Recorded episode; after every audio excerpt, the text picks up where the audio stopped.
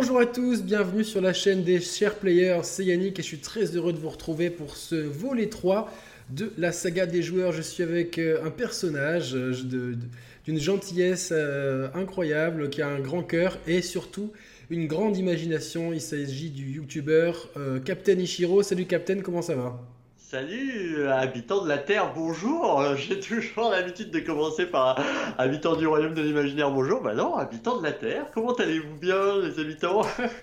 Je, pense que tout le monde, va bien. Alors, euh, donc toi, tu es. Euh, as une chaîne YouTube vraiment unique dans le paysage euh, vidéoludique puisque c'est le royaume de l'imaginaire, donc c'est un petit peu des, des fantasmes que tu euh, imaginons, bah, là, je crois que c'est ce soir, hein, enfin l'heure où nous tournons, vous aurez déjà la vidéo euh, quand, euh, quand la, cette émission sera diffusée. Mais ce soir, il y a le trailer de Resident Evil 8. Alors évidemment, c'est des choses qui ne sont pas officielles, mais c'est des choses que tu aimerais voir et donc que tu projettes dans, dans, un espèce d'imaginaire. Et donc tu mets ça avec des images très crédibles.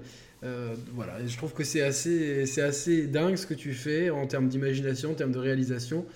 Euh, c'est cool. Franchement, c'est frais. Ça n'a euh, pas de prétention d'informer ou de c'est juste pour euh, faire un peu rêver les gens je trouve ça je trouve c'est beau bah, merci beaucoup, merci, ça me touche énormément. Ouais, ouais, ça n'a pas du tout cette prétention-là. ça se base sur des faits réels, c'est-à-dire que derrière, il y a véritablement une recherche de crédibilité. c'est une vraie recherche d'analyse de la situation, des choses comme ça, ce qui a fait que des, fois, c'est arrivé euh, que ça s'est avéré réel quelques mois, voire quelques années euh, plus tard.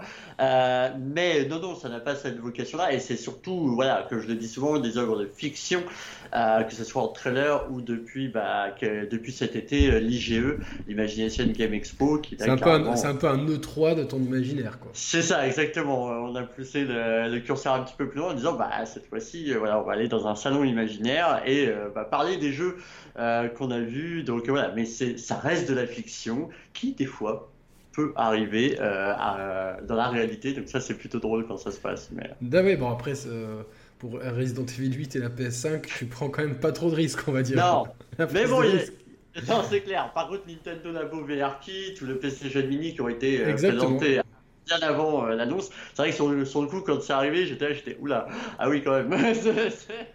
non, mais c'est bien, c'est bien. Bon, de toute façon, bon, vous aurez les, liens pour suivre Captain Ichiro sur Twitter et donc sur sa chaîne YouTube dans la description euh, de la vidéo et euh, du podcast audio.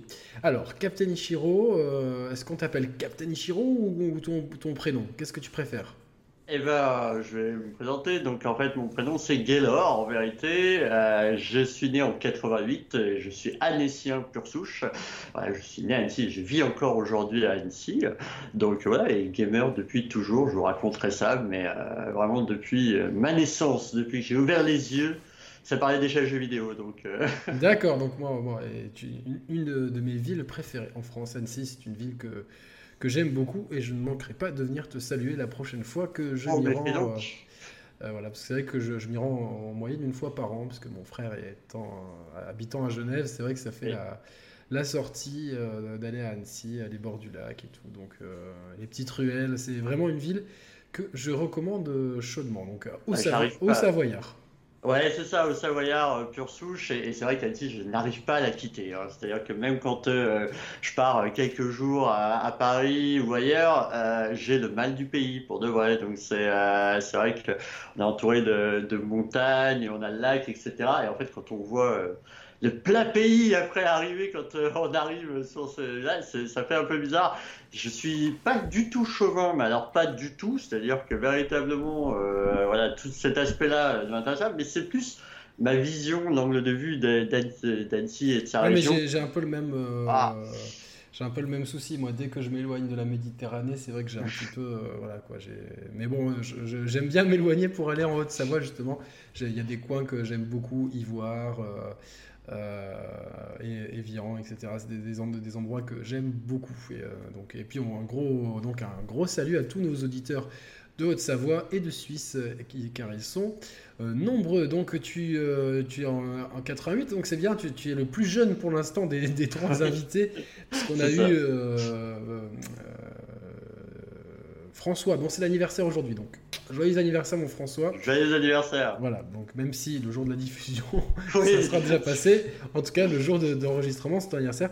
Et Sebsol, mon bro, que j'embrasse aussi, très fort.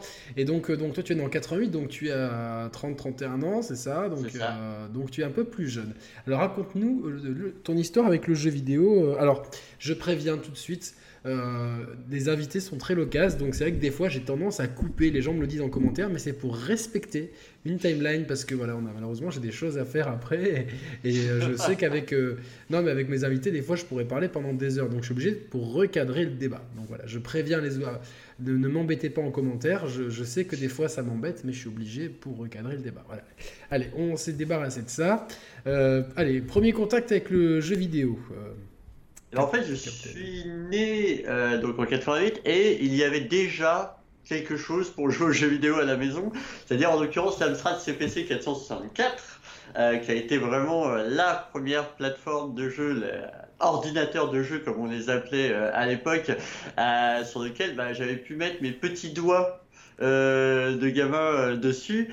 Et véritablement, bah, ça a commencé très très très tôt. Alors je voyais évidemment euh, mon père, mon frangin, parce que j'ai un grand frère, y jouer. Et moi, dès que j'ai pu réclamer d'avoir les doigts sur le clavier et sur le joystick, qui était un joystick clairement avec deux petits boutons jaunes, voilà, et qu'on utilisait euh, et ben suis, je m'y suis mis et je réclamais à tort et à travers déjà à l'époque très très tôt de jouer à ce que j'appelais le petit bonhomme qui saute, traduisé par ça Prince of Persia. ah très très juste. Euh, j'ai joué aussi euh, à Prince of Persia chez un pote qui avait un Amstrad CPC euh, dans ces années-là, donc c'était ah, une, une, des meilleures versions je pense. Ben, c'est possible, ouais, ouais, ouais. Alors, j'avais pas l'écran couleur, euh, on n'avait pas l'écran couleur, c'était le fameux écran euh, vert et jaune ouais, tout à, fait. l'époque. Qui rappelle un peu celui de la Game Boy hein, dans les couleurs. Hein. Oui, complètement, ouais, complètement. Et, euh, et véritablement, voilà, je, je réclamais, c'est ça. Je demande d'ailleurs à Ubisoft que si un jour ils remettent Prince of Persia, ils me fassent une cover exclusive qui s'appelle Le petit bonhomme qui saute parce que je l'appelais tout le temps comme ça. Tu, Donc, tu, la feras toi au cas où. il y avait ouais, c'est ça. Mais voilà, non, non, ouais, c'était euh, mes premiers souvenirs. Il y avait déjà des, des jeux, euh, euh, il y avait Arkanoid, tous ces jeux-là vraiment de, de l'époque. Et, et, vraiment, même si j'étais absolument nul, je voulais à tout prix y jouer. donc ça, évidemment, c'était un peu pénible parce qu'il fallait à peu près une heure de temps de chargement pour faire tourner la cassette audio à l'époque. Donc quand on voulait jouer, il fallait s'y préparer bien à l'avance. mais mais j'avais déjà euh, mes mains dessus. Mon père euh, connaît déjà des jeux sur Amstrad CPC. Ah, donc en fait, tu as un background de gamer dans la famille de. Mais ouais. Ton, père est codé. Bah oui, oui, oui, mon père codait ça. Alors c'était du basique à l'époque, mais il codait déjà des jeux. Alors il les vendait pas, il les passait à la famille. C'est génial, ça. C'est. ah, c'est excellent, quoi. C'est assez fou en fait. Donc oui, vraiment, je, suis né là-dedans. Et, euh, quand t'es euh, arrivé, quand on grandissait un petit peu, que mon frangin euh, commençait à réclamer une console de jeu, et puis alors moi derrière, évidemment, en tant que petit frère, j'étais acheté oui, oui, oui, oui, je veux une console de jeu.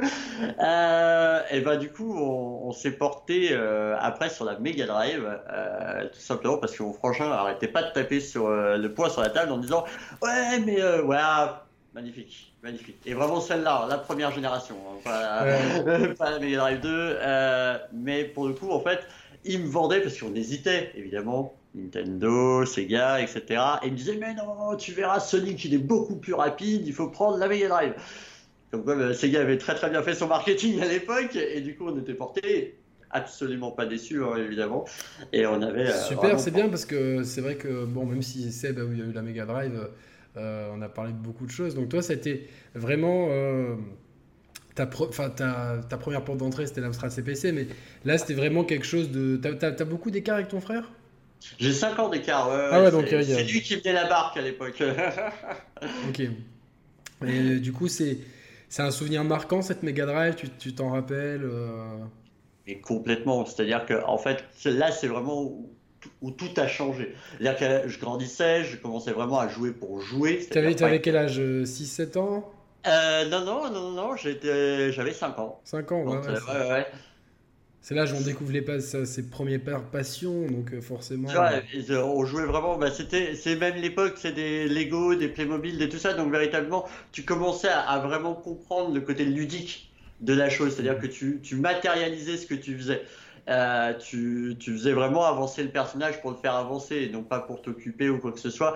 Et, euh, et véritablement, ça commençait à avoir de l'importance, ce qui, ce qui a fait que c'était assez drôle, mais oui, j'ai des souvenirs énormément marquants parce que quand euh, mes parents achetaient un jeu pour le grand frère, évidemment, il fallait en acheter un pour le petit frère.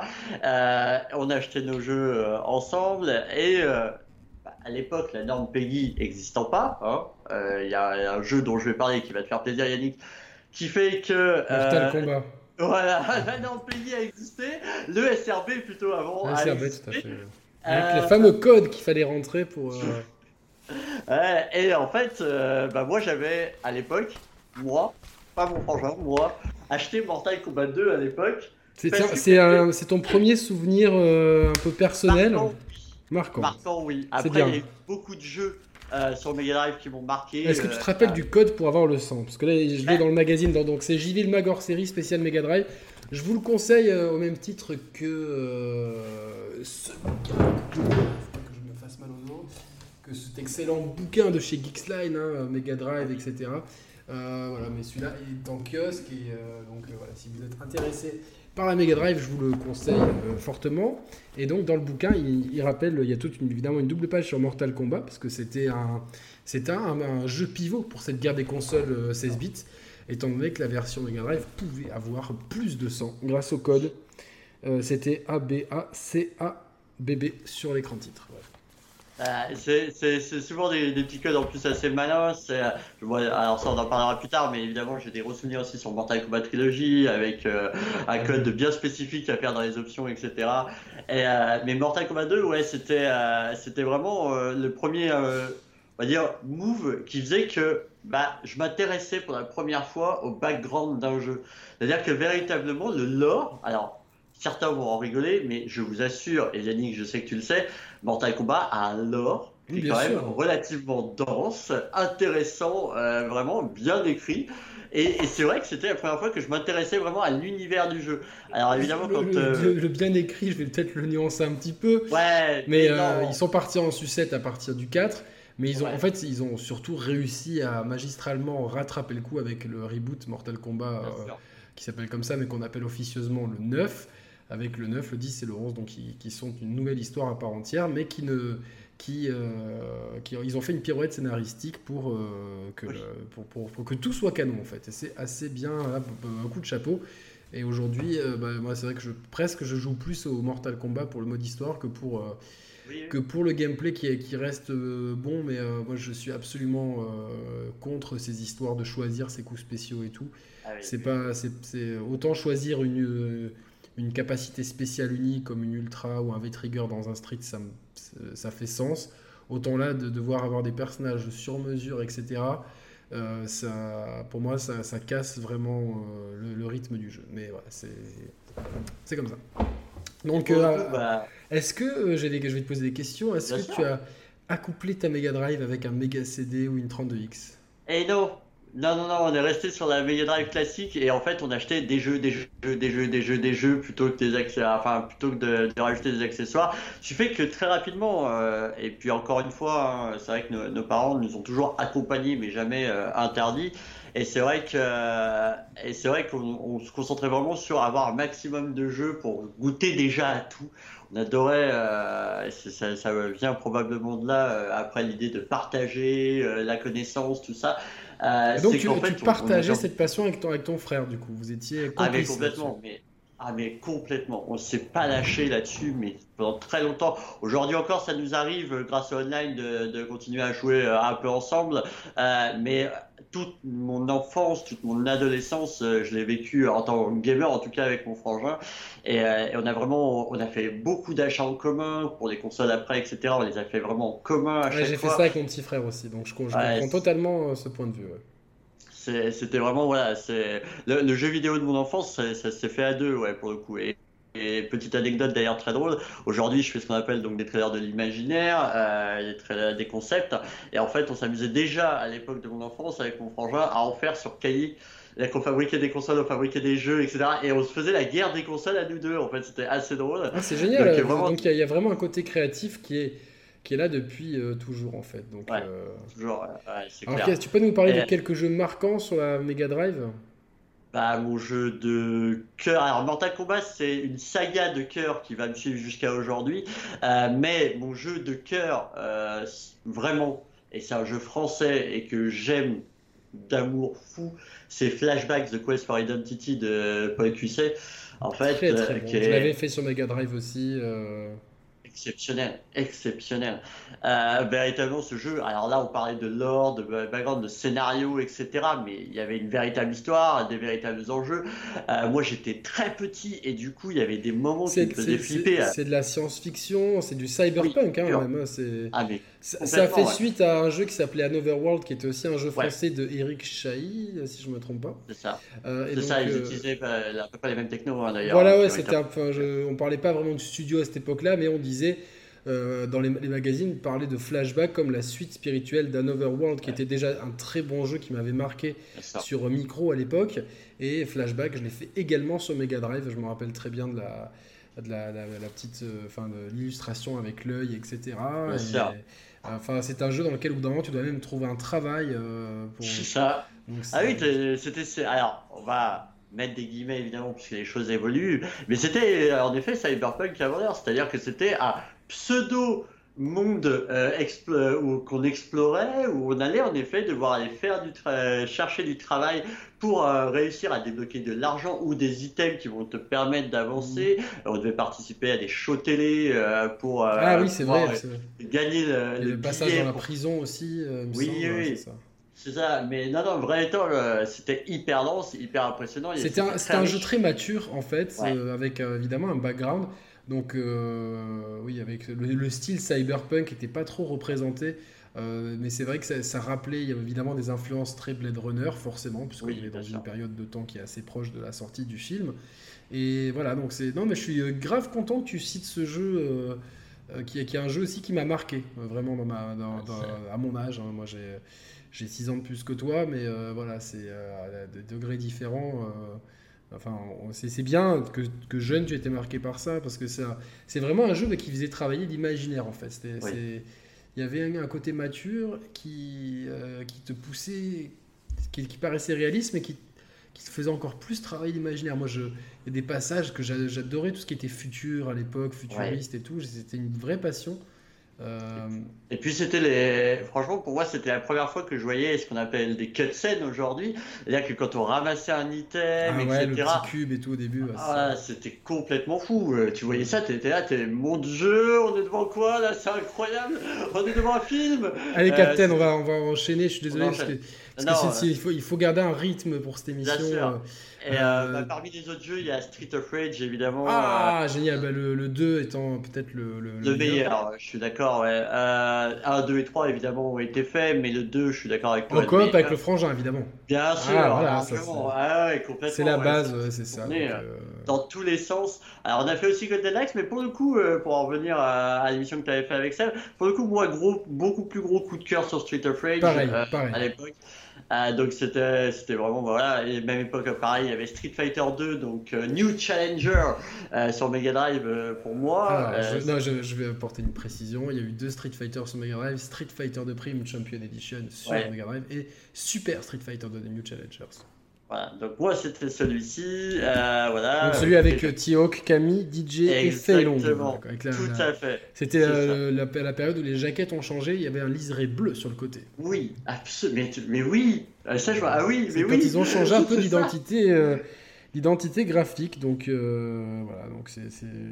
Et donc tu as joué à Street Fighter, mais tu étais plus... Parce que moi j'ai découvert le Versus avec Street Fighter 2 sur SNES en import, et donc Mortal Kombat est arrivé après, donc... Alors ah j'ai commencé par Mortal. et du coup, ça t'a fait, fait, bizarre de, de, passer à, Street Fighter? Alors, bizarre, oui, mais en même temps, en fait, pour, pour rien te cacher, euh, j'ai eu ma grosse période Street Fighter 2. Mais en fait, bizarrement, je revenais sur Mortal après à chaque fois. C'est-à-dire que véritablement, je peut-être que c'était le, style visuel, peut-être le gameplay. Euh, à chaque fois, en fait, je revenais. Et, ce qui m'a fait que. Il y a un vrai univers dans Mortal Kombat, c'est vrai. Euh, là où euh, sur Street Fighter, il, y a un lore évidemment, il y a un univers, mais celui de Mortal Kombat, il est cohérent. Vraiment, dans, je me rappelle dans MK3, il y avait une espèce de de scènes avec, enfin, de, il y avait un stage avec des, fenêtres rondes et des espèces de moines qui flottaient et tout. Enfin, il y a, ça a joué sur beaucoup de codes de l'imaginaire justement. Euh. Euh, et, beaucoup de choses dont tu partais à la recherche, c'est-à-dire que derrière, bah, évidemment, tu achetais les, les, manuels, etc. pour essayer, mais en fait, tu essayais même de, de, prendre des images de fond et de dire, tiens, mais ça, c'est quoi dans l'or, etc. Et en fait, tu, vraiment, tu, tu mettais, et, j'étais vraiment plus amoureux de cet univers-là, jusqu'à faire une remarche arrière en prenant le premier Mortal Kombat, et euh, vraiment, on ne paie aucun, quoi, vraiment, c'est, euh, je suis vrai.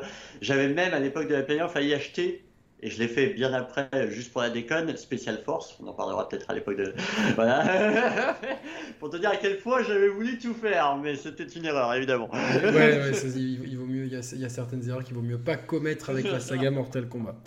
Donc, euh, ouais, donc euh, d'autres jeux vraiment marquants. Echo de Dolphin, peut-être C'est un jeu que tu as fait? Ouais, je l'avais fait, euh, mais ça m'a pas, ça m'avait pas marqué plus que ça. Ah, moi, j'avais beaucoup aimé. Pardon? Comic Zone. Comic Zone. Ah, un jeu, oui, effectivement, un jeu, un jeu que j'ai pas fait, mais qui était, qui était un, c'est un classique. Et du coup, euh, question, as-tu, as-tu précommandé la Mega Drive Mini? Non, pas encore en tout cas, mais c'est vrai que j'ai vu.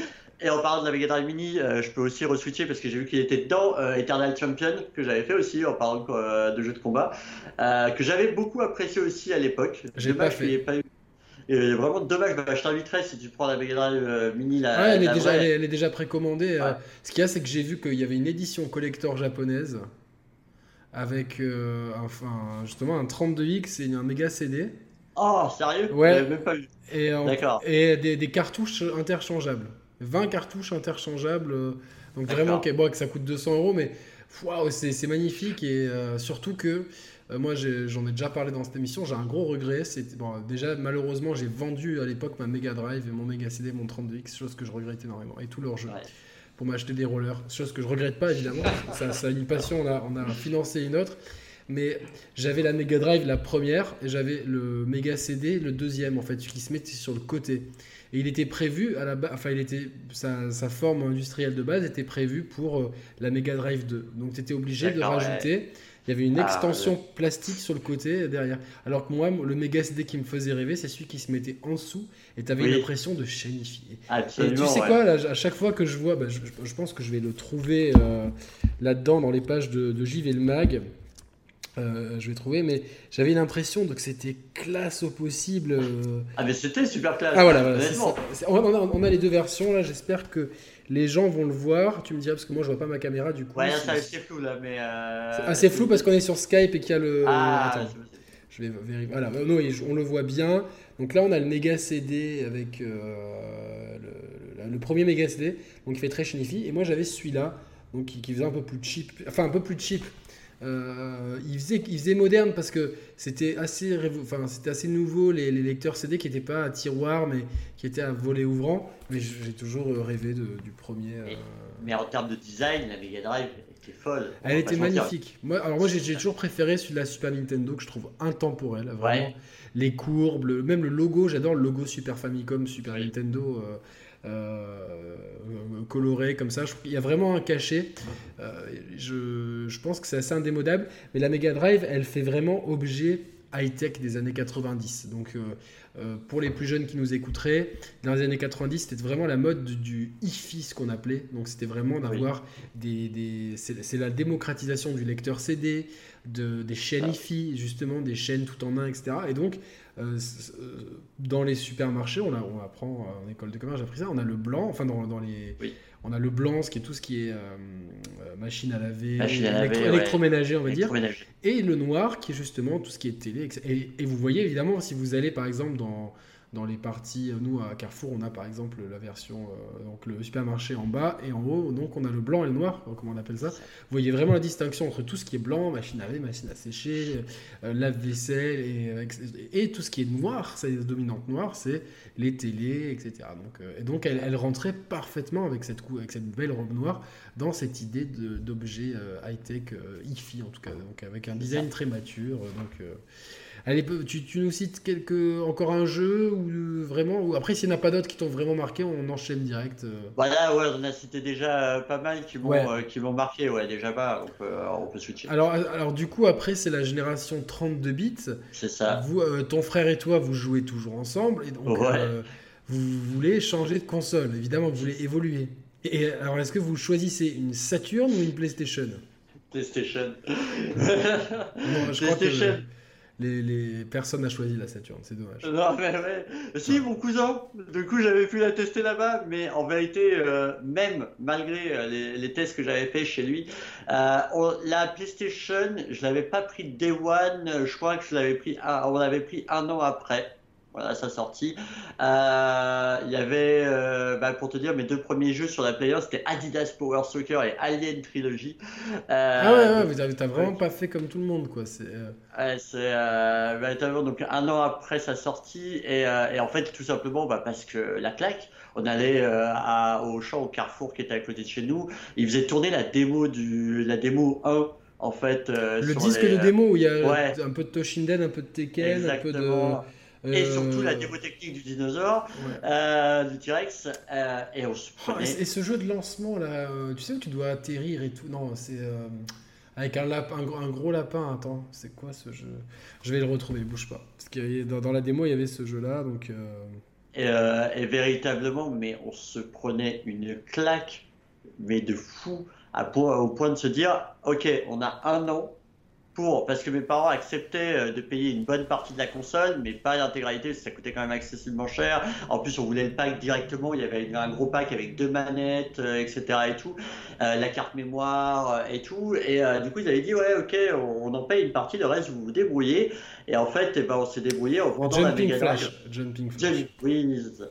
Euh, mais euh, véritablement, on s'était débrouillé, donc on avait vendu notre Mega Drive que j'ai racheté plus tard euh, parce que j'ai trouvé que c'était abominable de faire ça.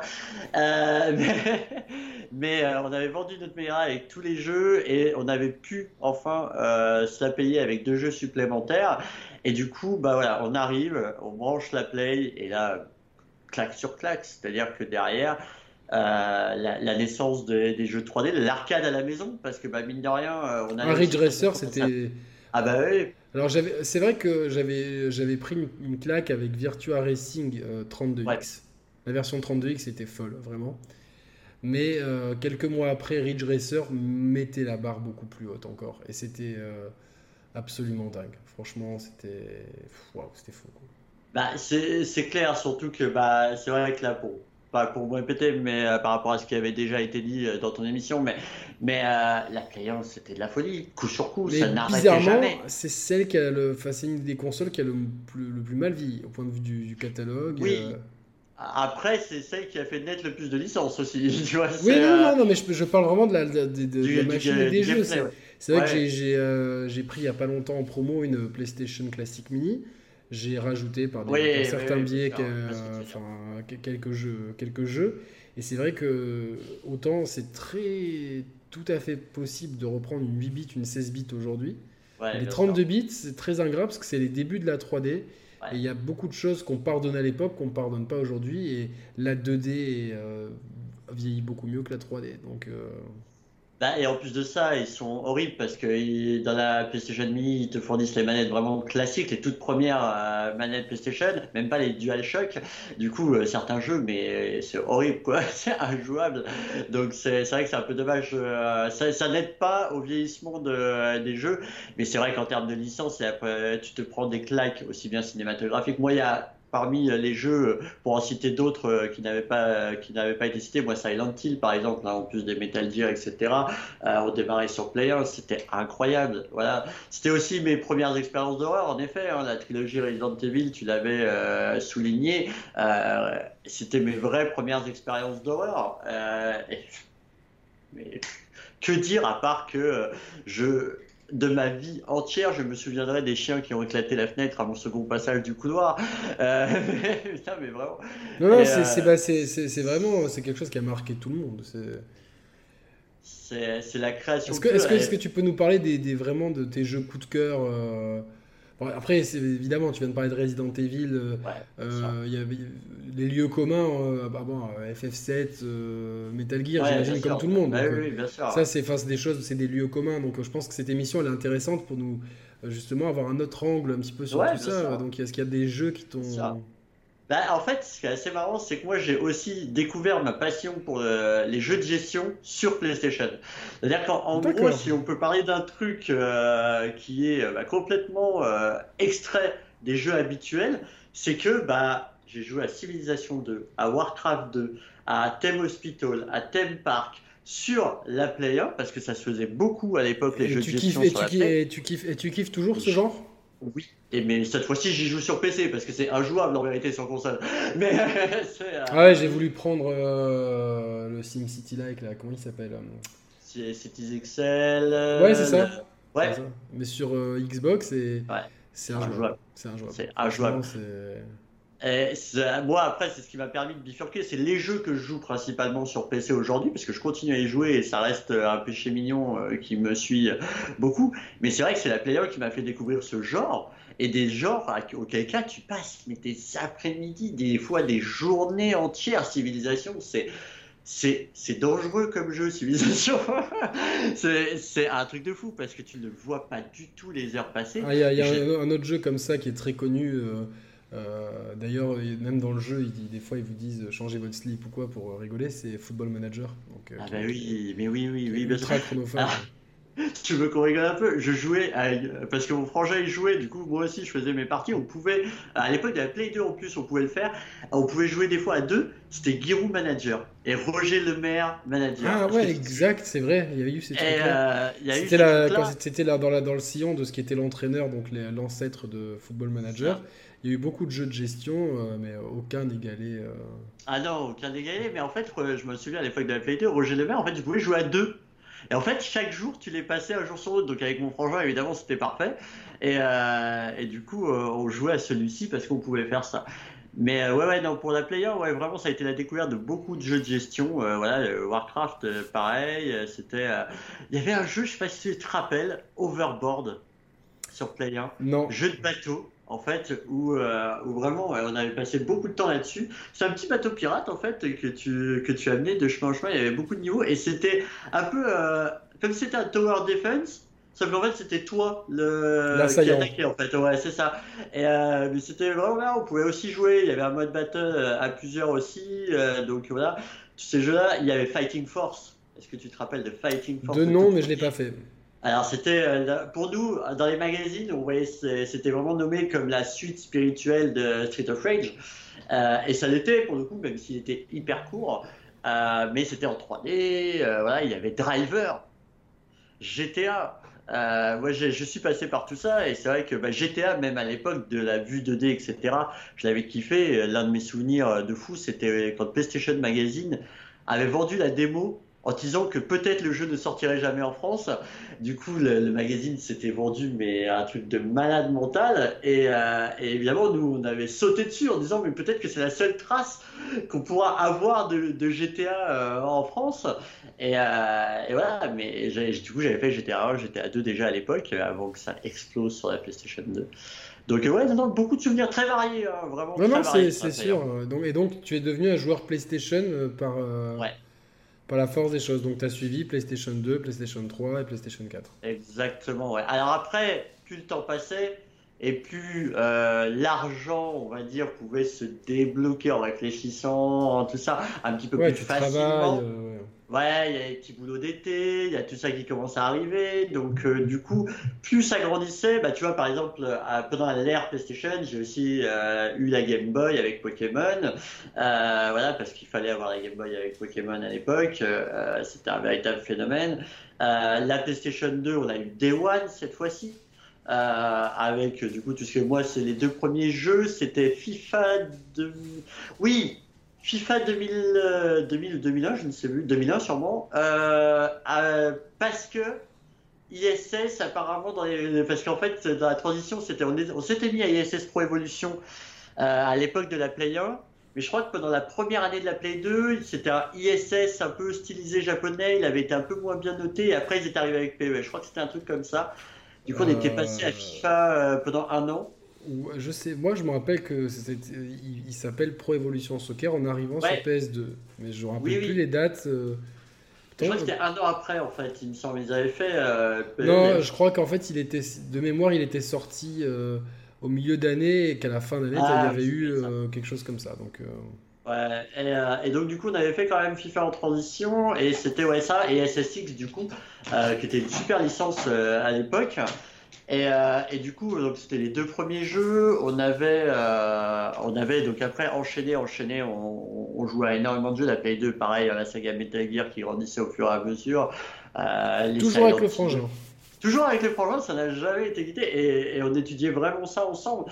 Et à chaque fois, euh, j'adorais parce qu'on disait toujours, euh, quand il y avait un nouveau jeu qui sortait, alors on avait notre argent de poche, on avait tout ça, et puis des fois ça se bataillait parce qu'il y avait deux jeux, on le voulait tous les deux. Ouais, mais là on peut pas le mettre en commun, donc à chaque fois on réfléchissait, on disait, on prenait un papier, on appelait les, ventes, les euh, repreneurs de jeux vidéo en disant, ouais, combien vous reprenez celui-là euh, et celui-là, du coup en fait si on vend celui-là, celui-là. En plus il y a plein de boutiques en Haute-Savoie, il y en a toujours, euh, c'est ça qui est, qui est assez. Il y en a moins malheureusement parce qu'aujourd'hui malheureusement ils ferment de plus en plus. J'étais allé à une boutique sympa à Tonon là il y a deux ans. Ouais, c'était quoi C'était Ultima peut-être euh, Je sais pas, c'est dans une galerie. Euh, ouais, mais ça devait être celui-là, ouais, Ultima. Euh, ils, avaient des petits, ils, avaient, une petite bande d'arcade custom là, donc. Euh, et, vraiment, mais vraiment, bah nous à Annecy, ouais, en plus on était bien pendant un temps, mais il y en avait cinq des, des petits magasins de jeux vidéo, donc du coup on passait de là, on les appelait pour savoir combien de l'huile nous reprenait, mais l'huile nous le reprenait plus cher. Bref, c'était mais tout le temps, tout le temps, tout le temps des calculs pour pouvoir jouer un maximum de jeux. Et on a vraiment, vraiment toujours eu des quantités. C'est-à-dire qu'à chaque fois on voulait vraiment tester le plus de choses possible, et ça, a toujours, toujours euh, été porté là-dessus, et des, des genres, mais vraiment euh, super variés, tout en continuant euh, la saga hein, Mortal Kombat, pour moi en tout cas, euh, même si les jeux étaient à cette époque-là extrêmement moins bons, hein, il faut être tout à fait honnête, la saga 32 et, 128 bits, ça a été quand même compliqué pour eux. Euh, mais je le suivais toujours parce qu'il y avait cet amour de la licence et que même dans le malheur, je continuais à, me battre en y croyant, en me disant qu'un jour ça irait mieux. donc voilà. Bah, mais, ça a fini par aller mieux. Donc ah ouais, ouais, ça a fini par aller mieux. Ouais, ouais. Bon, pour aller dans un très mal, parce que quand Midway a fermé, euh, la panique était là quand même. Hein. C'est-à-dire que la licence a failli vraiment euh, tomber plus bactère. Euh, mais donc vraiment voilà, on a, on a vraiment enchaîné là-dessus. la Play 2 déjà on commence à lorgner. Alors la Dreamcast pour le coup, on n'avait pas pris à cause de l'arrivée de la PlayStation 2. Mais c'est vrai que quand je voyais le catalogue de jeux, déjà, je commençais à me dire, ça va être compliqué là quand même.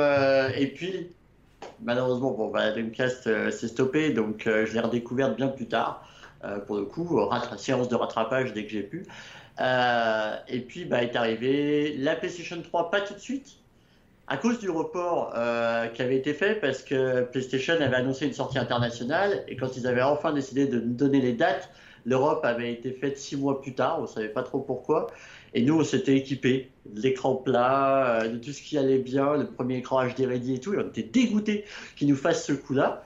Et on s'était dit, bah, si c'est comme ça, on va acheter la Xbox 360 d'abord, on va y jouer pendant 6 mois, et une fois que la PlayStation 3 euh, sort, eh bah, on revendra la Xbox 360, etc. Petite anecdote d'ailleurs euh, pour la Xbox 360, hein, très bon souvenir, puisque je l'achète à Micromania à l'époque. On le met avec le jeu Centro, le premier Centro. Euh, et, là, le fameux Rodi direct. Ah, direct Ah ouais, direct. on avait oh. On le met, le jeu, on entend la platine, enfin l'optique faire un truc super chelou au jeu, mais genre un truc genre. Euh, le voyant rouge de la Xbox 360 direct, on sort le jeu, le jeu est éclaté, mais genre rayé sur toute la surface du disque, un truc violent. Et on arrive l'après-midi à Micromania, on fait euh, voilà. Alors les mecs nous a tout repris hein, euh, et, nous l'a échangé. Mais alors, le premier contact avec la Xbox 360, il était énorme. Et du coup, euh, c'est vraiment une, une c'est beau les passions parce que moi j'ai eu la, même histoire avec mon petit frère. On a souvent eu nos, passions ensemble, hein. le jeu vidéo, puis le, roller et tout. Vous aviez d'autres passions ou c'était, c'était ta, ta, ta, seule passion ou tu avais d'autres passions? Alors, en fait, moi, ah, c'est vraiment notre passion qui nous rassemblait le plus. Euh, je vais la faire très courte et puis euh, pas, pas très larmoyant, mais c'est vrai que j'ai pas eu. Alors, j'ai eu des gens qui m'ont aimé de toute leur force autour de moi et vraiment c'était génial pour ça. Mais j'ai pas eu une enfance hyper facile. Euh, j'ai connu des périodes de dépression, de choses comme ça. Euh, J'étais pas du tout associable, j'avais des amis, etc. Mais mais en vérité, le jeu vidéo, je le considère aussi comme quelque chose d'hyper libératoire. C'est-à-dire que véritablement, c'était un monde où je pouvais m'évader hyper facilement. Et vu que mon frangin en plus adorait ça, du coup, on s'y plongeait tous les deux euh, avec émerveillement. Donc c'était un peu ta, seule passion, on va dire? Alors pas ma seule parce que j'écrivais beaucoup, j'écrivais des petites chansons, j'écrivais des, trucs euh, à l'époque. Euh, j'étais très très dans l'écriture de ce genre de choses, des textes, des histoires. J'écrivais beaucoup dans les cahiers, dans les machins comme ça. Euh, donc euh, pour m'évader encore une fois, parce que c'était vraiment des, excellents euh, exutoires pour le coup. Et, vraiment, ouais, j'écrivais des choses et tout, mais ça, ça intéressait pas mon frangin. Après, mon frangin était quelqu'un de très sportif, chose que je ne suis absolument pas. Mais rien que le mot sportif, je dois l'employer. Il n'est jamais trop tard pour. pour oui, mais euh, je dois employer une fois par an le mot sportif, donc tu vois. non, non, vraiment, c'est clairement pas mon environnement et c'est voilà. Et mon frangin pourtant est très, très, très, très sportif. Euh, du coup, voilà, ça, c'est des choses par contre qui on faisait pas ça ensemble du tout, donc du coup on se rassemblait. Mais il y avait, mais il y avait vraiment le, jeu vidéo, c'était ça vous rassemblait. Mais complètement. Euh, parmi les, exemples, on avait construit une structure pour pouvoir, des fois ça me faisait rire quand je voyais le même tomber des fois sur internet, la fameuse structure qui coupait en deux ton écran de télé, et dans lequel en fait quand tu jouais au jeu FPS à deux joueurs, bah, ou euh, et ben en fait pour pas voir ton adversaire, on avait créé vraiment la structure qui faisait que moi j'étais en dessous, lui il était au-dessus, et donc comme ça on se voyait pas l'un l'autre et tout, mais vraiment on construisait les. Nous on avait, on avait, fait, ça avec, euh, avec Call of Duty, tu sais quand on pouvait jouer à 4 sur Modern Warfare 2 avec des copains, on avait, on avait avec des cartons de pizza, on, s'était fait une structure, mais qui était. Euh... c'est un truc de fou. encore sur le carton, il y avait le fromage qui était collé et tout. C'était, bah, c'était dernière mais c'est vraiment c'est, c'est, euh, c'est beau parce que bon, moi je, je, suis pas trop euh, touché euh, quand il y a des attaques contre le jeu vidéo par Trump, etc. Parce que je pense que c'est euh, c'est comme toute forme de discrimination, euh, c'est souvent l'ignorance en fait qui, qui, pousse les gens à faire ça, et donc c'est facile d'avoir des boucs émissaires. Euh, que ce soit les, les, gens de couleur, les, les, femmes, les homos, tout ce que vous voulez, les jeux vidéo, enfin voilà, c'est l'ignorance. Mais c'est vrai que voilà, ton histoire, elle est, elle est bien, enfin, parce que tu as ton, un de tes premiers jeux, c'est Mortal Kombat. Euh, que, enfin, je te connais pas euh, personnellement aussi très très bien, mais je pense que tu n'es pas quelqu'un de violent, tu t'amuses pas à découper des gens euh, en morceaux. Et au-delà de ça, ça dans, dans, une histoire personnelle, ce qui est beau, je trouve que c'est il y a vraiment l'histoire de deux frères un peu. Quoi. C'est, c'est, vous avez quelque part, enfin peut-être que je me trompe, mais vous avez peut-être consolidé des liens et donc l'amour grâce ah, aux jeux vidéo. Parce que enfin moi c'est comme ça que j'ai vécu je pense les, les, passions que j'ai que j'ai partagées avec mon frère. Euh, du coup, euh, bon, euh, le jeu vidéo, c'est vrai que c'est une passion. On était tous les deux. Et c'est, après, c'est devenu plutôt la passion des jeux de foot que, que la passion des jeux vidéo. Mais après, quand on a eu d'autres centres d'intérêt, non, ça. C'était pas... En plus, on, du coup, on se faisait on avait les mêmes amis. Donc aujourd'hui, c'est vrai qu'on est dans un dans des enfin même si on habite loin, quand, quand il revient, on est dans des groupes où on est on est ensemble. c'est comme un, c'est comme un ami en fait. Et du coup, quand je vois des, quand j'entends des histoires de frères qui se déchirent, etc., ça me fait mal au cœur et je me dis heureusement qu'on a eu souvent des, mêmes goûts en fait. Après, bon, on était très proches, on avait un an et demi d'écart, euh, euh, on a des caractères très différents mais très complémentaires. Donc après, c'est peut-être aussi la chance de la génétique une, part de chance, d'éducation, ce que tu veux. Mais je, moi, voilà, ton histoire me touche parce qu'elle fait écho à la mienne, justement, de, pouvoir, voilà je pense, voilà, bâtir quelque chose de, euh, des fois, on a des membres, des membres de notre famille, bon, ben, on est obligé de se les farcir. Hein, mais là, non, non, mais c'est, on choisit pas, sa famille. mais il y a, malheureusement, moi j'ai des gens, ben, ils s'entendent fondamentalement pas avec leur soeur, leur frère. Et ben, nous, on avait une grande soeur, bon, on l'adorait, etc. Mais c'est vrai qu'on avait, euh, on était quasiment une entité à part entière, mon, petit frère et moi. Et c'est vrai que, bah, voilà, ben, tu, moi, pareil, les stratégies, comment, bon, comment faire à demander. Euh, en fait, on, est, on voulait la, la, la, PlayStation 2, mais elle, elle arrivait tard. Donc on a fait toute une stratégie pour acheter euh, la, Dreamcast parce qu'il y avait euh, un jeu de foot dessus. donc, oui, euh, oui. Un jeu de foot. Virtua Striker, sûrement. Virtua Striker, exactement. donc, donc il y avait ça, il y avait un Sonic, ils avaient, enfin, il y avait Crazy Taxi, et puis je sais pas si Jet Set Radio avait été annoncé, mais ça a sûrement été. c'était un jeu de roller, donc nous on était dans le roller, un peu dans le graffiti et tout, donc voilà, c'était mais en même temps, euh, donc euh, ma mère, elle, dit, euh, un, jour elle rentre, elle fait, je suis passé, il y avait un magasin de jeux vidéo en fait à l'époque dans la galerie marchande de Carrefour, et c'était un ami d'enfance à elle qui, qui, avait ce magasin en fait. Donc c'est vrai que c'est là qu'on achetait euh, majoritairement nos jeux. C'était avant les grandes surfaces et tout. Et euh, en plus, ce type-là, c'était le beau-père d'un pote à nous. Donc bon, le monde est petit. Oui. Elle, me dit Ah ouais, mais, il a dit qu'il fallait surtout pas acheter la Dreamcast, il fallait attendre la PlayStation 2.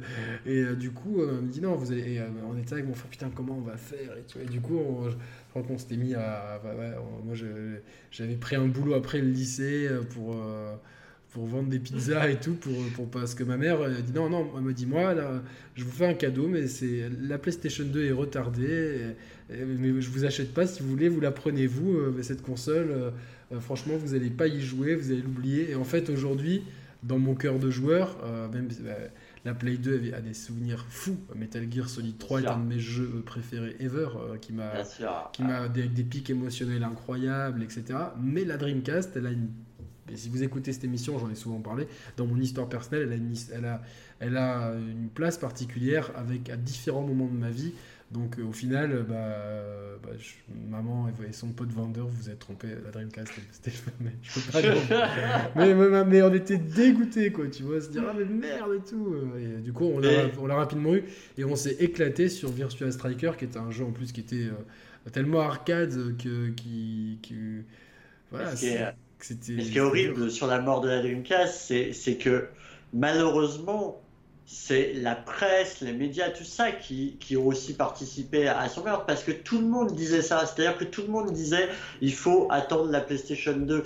Et, et malheureusement, bah oui, avec voilà, les gens n'ont pas vu le, surtout, surtout n'ont pas vu le l'énorme potentiel des jeux qu'il y avait dessus parce que Sonic Adventure euh, c'est pas, il est bourré de défauts, évidemment. beaucoup de jeux le comparent à Mario 64, mais euh, c'est incomparable évidemment.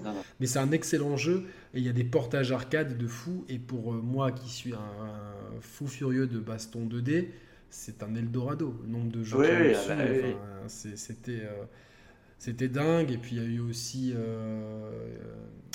ah, comment s'appelle ce jeu Power Stone, etc. Oui, oui, bien sûr. Il y, avait, il y avait un milliard de trucs à faire, cette Dreamcast, euh, Virtua. Ah, et puis c'était la naissance du online. Euh, ça, j'ai pas connu parce que malheureusement, c'était euh, bah, pas possible. Ouais, ouais, c'était pas. Mais voilà, mais moi, quand. pareil, il y avait bah, les Fantasy Star Online à l'époque, quand tu les voyais dans les magazines, tout ça. Mine de rien, ça avait quand même titillé ma curiosité. J'étais quand même, mais. T'étais magazine de jeux vidéo? Ah ouais, ouais, ouais, carrément, ouais. Euh, bah, pas mal Player One, console plus, pas un petit peu. En fait, j'achetais, surtout, j'avais pas d'affect particulier. Après, il y a eu quand même toute la lignée des PlayStation Magazine. Parce que voilà, c'était ceux qui avaient les démos dedans et, euh, qu'à un moment donné, euh, il nous les fallait. Mais, mais voilà, à part PlayStation Magazine, j'achetais pas forcément un magazine tous les mois parce qu'il y avait de l'affect particulier ou quoi que ce soit. J'achetais un petit peu de tout parce que la ah, moi j'achetais les, les, trois. J'achetais les trois, mais mon préféré était Player One et bah, j'ai. J'étais trop heureux de pouvoir avoir Cyril Drevet dans une émission qui lui avait été dédiée et tout, donc j'espère qu'il à Player One, j'en ai des souvenirs hyper colorés. C'était super coloré. Il y avait des petits dessins de partout. Ouais, c'était cool. Et Player, One, c'était le premier à, en fait, à parler de, de, de ce que les gens aujourd'hui qualifieraient de culture geek. Mais euh, moi, je préfère parler de pop culture en fait. Parce qu'il parlait de musique il parlait de musique, euh, il parlait de métal, de rap, des trucs comme ça. Des trucs qui étaient. Euh, en fait, c'était un magazine qui était basé sur le jeu vidéo, mais avec un, côté alternatif qui me plaisait beaucoup. Il y avait un côté euh, rebelle soft, on va dire, rebelle pour un enfant de 10 ans, on va dire. Donc. Ah, c'était génial, donc non, non, c'est bien. Donc, C'était l'époque aussi des magazines de code. Ah, ah, oui, oui, des, des actionneries, il y avait les actionneries. ouais, et puis les 15 000 tips, etc. En fait, t'avais les magazines. Et, euh, bah, pour le coup, ça c'est par, par de magazine, c'était assez drôle. Euh, pareil, souvenir de, euh, en duo toujours. C'est en allant dans les bureaux de tabac, du coup, on achetait des magazines, mais on pouvait pas non plus tout acheter. Et à des moments, on se disait, ah ouais, mais il y a peut-être des codes pour ça, pour ça, pour ça. Et en fait, on allait à deux, parce que les buralistes, évidemment, détestaient qu'on lise les bouquins, et encore pire qu'on prenne un papier et un crayon pour noter tous les codes et ne pas l'acheter, quoi. Et euh, du coup, en fait, il y en avait un qui, attendait dehors, l'autre qui rentrait pour prendre le magazine, retenir le maximum de codes, sortir, l'autre les notait et on faisait des allers-retours comme ça pour noter tout ce qui était possible. Mais c'était. Euh, c'est génial. à chaque fois. Ça, ça, manque un peu quand même qui est plus. Tout à l'heure, on a parlé du fameux code euh, de Mortal Kombat, mais c'est vrai que c'est quelque chose, bon, euh, évidemment avec Internet ça se propagerait très vite, mais je trouve que ça ferait des easter eggs assez sympas de pouvoir, euh, bah, je sais pas, pouvoir avoir des cheat codes un peu, quand, enfin c'était... Tu sais, c'est comme le, le coop, le coop local. Hein. Moi, je sais que du coup, la, passion, maintenant, je la transmets beaucoup avec ma femme aussi, qui a vraiment découvert le jeu vidéo ah, tu, réellement. Ah, bah, bah, voilà, parle-nous parle de ça. Donc, tu, tu, es, tu es avec une, une, une tu es marié, c'est ça? Alors, je suis pas marié, mais on est ensemble depuis 13 euh, ans maintenant. Ah, félicitations, euh, c'est beau. Et donc, elle connaissait pas grand chose de jeux vidéo et tu l'as initié Ah, mais complètement. C'est-à-dire qu'en gros, maintenant, c'est devenu une grosse gameuse. Euh, tous les moments que elle, a dispo, elle les passe sur les FPS, les Call of, les Battlefield, les Battlefront, etc. Euh, en ligne. Euh, c'est vraiment, en plus, elle est vraiment devenue hyper balèze. Euh, souvent, moi, je la regarde, je fais, mais what, quoi, c'est assez impressionnant. Et vraiment, ouais, ouais, elle a découvert. Vraiment tardivement le jeu vidéo on va dire réel à part les trucs voilà un petit peu simples que tout le monde oui bien sûr bien sûr. Mais, elle avait des a priori ou pas? Pas spécialement d'a priori, non, non, non. Euh, elle l'a découvert, bon, elle a très vite compris que j'étais un, gros gamer, et en fait, elle l'a découvert en me voyant jouer, en la faisant jouer. Je l'ai fait euh, découvrir euh, par des chemins aussi assez traditionnels, par les Sims, par tout ça, et puis au final, elle s'est vraiment mise complètement dedans. elle adore aussi tout ce qui est narratif, elle adore aussi regarder jouer quand c'est des jeux d'action. Des fois, c'est. Elle, elle des fois, elle n'aime pas trop certains jeux à jouer mais en fait, elle kiffe les regarder. Ouais, bah ouais, j'étais avec une fille qui faisait ça aussi. Qui... Et donc, c'est certains, certains jeux, je ne pouvais y jouer qu'en sa présence. Tu, tu continues pas sans moi. Donc, euh, bah, ça. je me rappelle d'une fois où elle était, partie, elle était partie 10 jours en Italie. Et j'étais dégoûté, j'avais envie d'y jouer. Et plusieurs fois, je me suis dit, mais elle le verra pas. Au cas où, je referai le jeu avec elle. Et je me suis dit, non, c'est trahir, etc. donc, euh, tu étais dans, dans, un dilemme. Et, enfin, moi, j'aime pas le mensonge de, base. Et tout, donc, euh, donc, donc, en fait, ce qui est intéressant, c'est que toi, le jeu vidéo, c'est toujours conjugué à deux, en fait. Ouais, exactement. Euh, Parce que donc, du coup, après ton frère, bah, au bout d'un moment, vous, vous, habitez plus ensemble. Et, et donc, du coup, tu as rencontré ta copine et, euh, et donc, euh, elle a pris la place du frangin. C'est ça. enfin, dans, dans... non, mais c'est ça, franchement. Après, encore une fois, avec le frangin, grâce au online aujourd'hui, bah, qu'il a quitté la région non, même pas, même pas, même pas. Mais c'est vrai qu'avec les boulots, etc., on n'a pas forcément les mêmes jours de repos, etc. Donc c'est compliqué. Euh, mais quand, vous, quand vous voyez, euh, vous, jouez quand même de temps en bah temps. en fait, on, se, on joue ensemble en ce moment. Bah, par exemple, on joue à The Forest en ce moment euh, en coop en ligne sur la PS4 parce que justement, quand on se voit, maintenant, vu qu'on se voit à peu près quoi, une fois par mois eh ben on joue pas au jeu, on passe du temps en famille en fait. Et, euh, donc du coup. Attends, excuse-moi, j'ai un coup de fil, euh, je suis obligé de répondre. Pas de souci.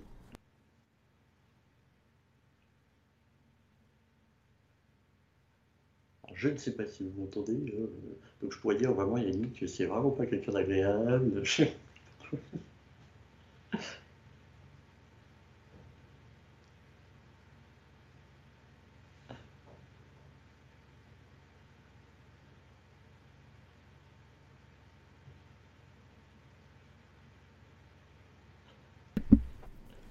Excusez-moi. Voilà. non, non, non, je, je, sais pas si vous m'entendez, mais j'essayais de dire des trucs euh, un petit peu méchants sur toi, et en fait, euh, du coup. ah, j'aurai la, la, surprise au montage. Donc, euh, donc ouais, donc quand tu vois ton frangin en vrai, vous, vous, vous, passez, vous faites autre chose que du jeu vidéo. Euh... Maintenant, oui, ouais, ouais, c'est vrai que voilà, on, passe vu qu'on se voit à peu près une fois par mois, euh, on passe vraiment du temps en famille avec les parents, etc. Ouais, bien sûr. Euh, Et tu nous disais que ton, ton, ton père avait, avait codé, etc. Du coup, il, il, a suivi un peu cette passion du jeu vidéo. Alors différemment, mais oui. C'est-à-dire qu'il s'est pas du tout mis aux consoles de jeu. Vraiment pas. Et c'est toujours un adepte de l'ordinateur en soi, du PC maintenant. Et, euh, et, en fait, euh, il a eu toute sa période simulation, tu sais, les trucs, les simulations de, euh, de pompiers, etc. C'est tout le jeu. Il a eu toute cette période-là. Et à ma grande surprise, eh ben depuis sa retraite, il joue beaucoup et même un petit peu avant, il s'est mis vraiment à toute cette mode des jeux survivalistes que j'aime beaucoup aussi, qui est les Long Dark, The Forest aussi, etc. et tout. Donc euh, maintenant, il se remet vraiment euh, à du, on va dire, à du pas, pas du volume, c'est des vrais jeux aussi, les jeux de gestion euh, de tout ça, mais à des jeux plus populaire, euh, peut-être serious game quoi. Non mais ouais, mais ton, ton père donc a aimé le jeu vidéo en tant que jeune adulte. Euh, euh, quand, donc dans la, au, milieu, des années 80 et il n'a pas perdu parce que c'est vrai que beaucoup de nos parents, moi même pareil, mais mes parents avaient acheté un, ils avaient acheté une Atari 2600, j'en avais parlé lors de l'émission avec Seb, et c'était un truc un peu familial. Après, on a eu notre premier micro, et c'est vrai que euh, bah, tu as envie de mettre des jeux dessus parce que c'était un des arguments d'avoir des jeux, etc. Mais euh, je pense que mon père ne se rendait même pas compte que c'était du jeu vidéo. C'était juste, des, tu vois, c'était presque des applications pour ordinateur.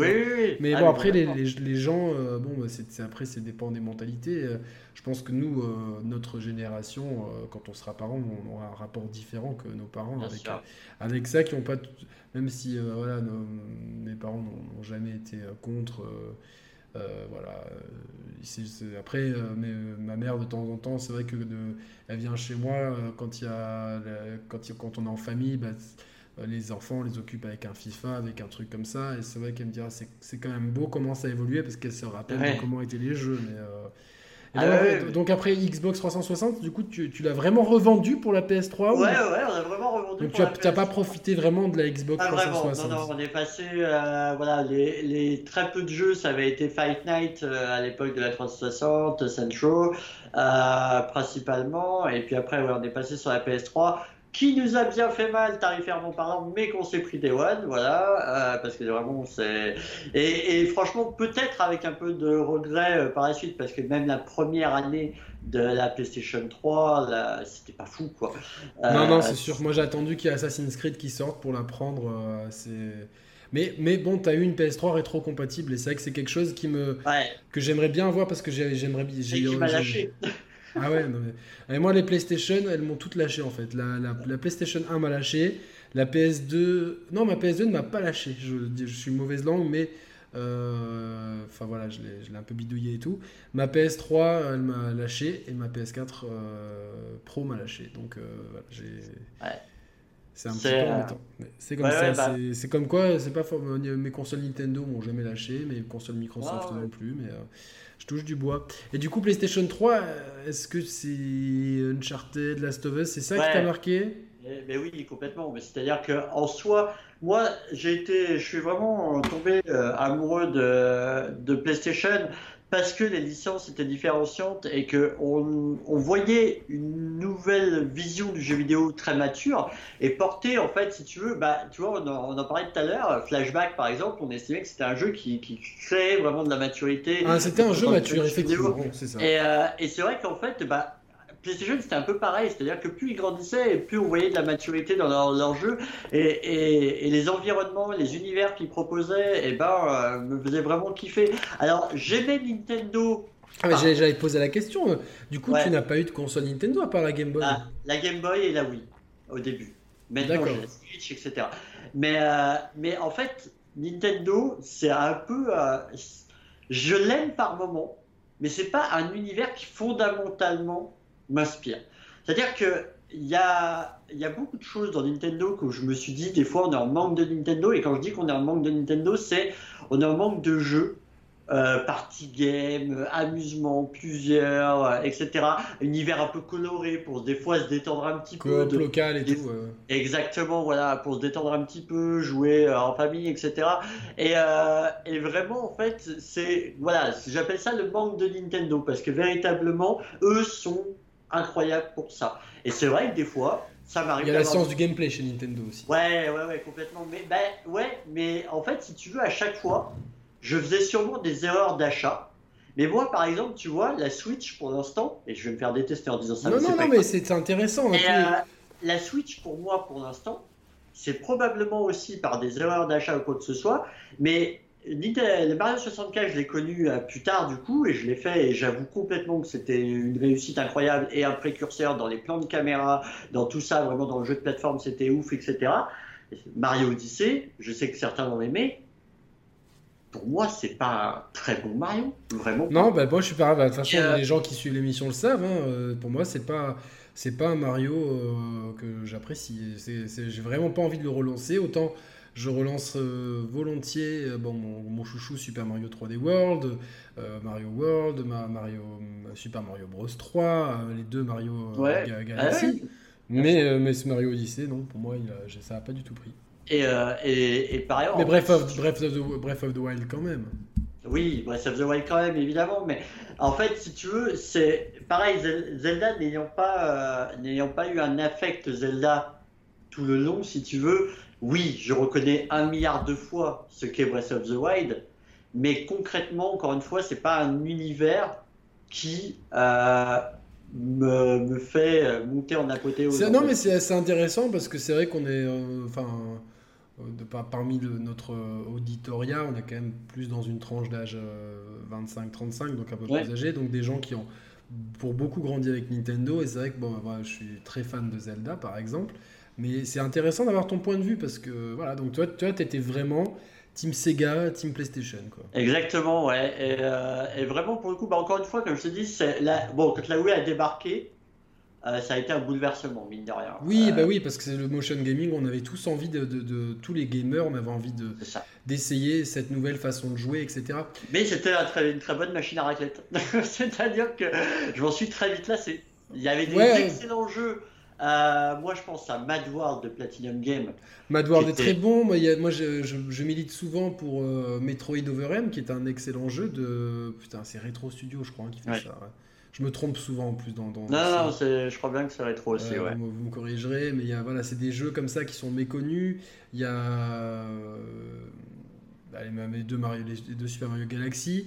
Il y a bon, euh, oui. il y a Zelda Skyward Sword qui est très mal aimé, mais le Wii Motion Plus amène euh, et, la concrétisation de tout ça, c'est d'une précision incroyable. Le Wii Motion Plus que qu'on retrouve peut-être aujourd'hui dans le PlayStation Move.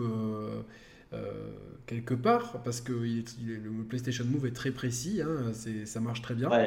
Mais euh, le, franchement, voilà, c'est le, le, Skyward Sword est une vraie simulation de Zelda quelque part. Et donc, euh, après, voilà, bah, je comprends que elle a, on était dans une période de jeux de définition, des jeux qui devenaient ambitieux. C'est vrai que quand, quand la Wii d'un côté et Assassin's Creed 2 de l'autre, c'est il y, a, ça fait quand même un grand écart, mais après, quand on est en face de la manette et du, truc, on est en phase de jeu. Et la Wii, euh, bah, c'est pour moi comme la Wii U est une console très sous-estimée qui a une ludothèque incroyable. Mais, euh, oui, mais, tu vois, en fait, la Wii U, c'est, bah, je te dis vraiment comme moi je, je l'ai vécu, et je l'ai presque vécu comme pour la Switch, c'est-à-dire une console où je me suis vraiment. La Wii U, je ne l'ai pas prise au final, chose que j'ai fait avec la Switch, en me posant les mêmes questions pourtant comme quoi ça évolue, c'est est-ce que comme la Wii, je vais la voir, je vais la sortir de temps en temps pour jouer aux indispensables, et elle va quand même pas mal prendre la poussière parce que derrière. Souvent, les, jeux, les consoles Nintendo servent de. Enfin, j'aime pas trop ce terme, mais surtout qu'avec la, Switch, il y a vraiment un catalogue énorme. Alors, ça devient peut-être même euh, abusif de trouver. Euh, parce que tous les jeux. Ça devient la, console refuge de tous les jeux. Euh, qui qu'on appelle indé avec ouais, bien sûr. Donc, mais mais c'est souvent les consoles. Mais moi, moi, par exemple, ma Switch est une console d'appoint. Je joue principalement sur, sur Xbox One et PS4. Enfin, je joue maintenant ma console de prédilection, c'est la Xbox One X. Je joue à PS4 sur PES et des jeux exclusifs euh, console et euh, pour tout le reste il y a la Switch. Après à jeu indé équivalent je jouerai sur Switch parce que oui oui il y a le côté hyper pratique du côté euh, semi-nomade, tu peux l'avoir quand même euh, vraiment euh, dans les genoux, etc. Enfin, c'est vraiment sur toi pour pouvoir continuer une partie un jeu indé, c'est top. Il y a, il y a, il y a et c'est ce qui a fait contrebalancer, en fait, si tu veux, l'achat de la Switch comparé à au non d'achat de la Wii U que j'avais fait. parce que pour le coup, en fait, la Switch, je me suis dit, ah bah en plus de ça, ça va me faire rattraper. Et là, pour le coup, les jeux Wii U que je n'avais pas fait puisque bah, parmi les premiers jeux, j'avais pris que des adaptations de jeux Wii U. C'était vraiment pour rattraper mon retard. Non, mais c'est bien, c'est bien. Voilà, c'était euh, en me disant voilà, j'ai pas fait la Wii U, mais au moins la Switch me permet de, de rattraper ce retard-là. Et euh, donc je les ai faits, etc. Et, mais c'est vrai que bah, tu vois, Mario Kart versus CTR, mais CTR 12 milliards de fois, quoi. Voilà, je, veux dire, honnêtement, je, plutôt, euh, je, vais parler pour Roman, lui qui est un gros fanboy de Mario Kart, donc je vais, plutôt, moi défendre, euh, défendre Mario Kart, hein, mais euh, parce que je suis pas, j'aime pas trop Crash personnellement, mais ça c'est une question de goût. juste des jeux marquants sur PS3 qui sortiraient un peu des sentiers battus, hein, parce que bon, Last of Us, Uncharted, etc. Et eh bah, tristement, des jeux pas mainstream, j'en ai moins en tête sur la PS3 bizarrement. Parce que ah, Moi j'en ai tellement de. C'est vrai Ah ouais, ouais. Bah, dis peut-être que ça va peut-être me. Remember Me de Dontnod, que j'ai beaucoup Oui aimé. Oui, oui, c'est vrai. Metal Gear Rising. ouais. Ok, bah il m'a pas marqué moi. ah putain, moi, je le trouve. je l'ai refait récemment en plus. Hein. Je suis pas un grand, grand. Il y a Mad World parce que l'univers me plaisait énormément, mais c'est vrai que je suis pas un, gros adepte. Je dis pas que ça me plaît. De Platinum Ouais, voilà. Je, je Donc t'attends pas Astral Chain là Non, pas spécialement.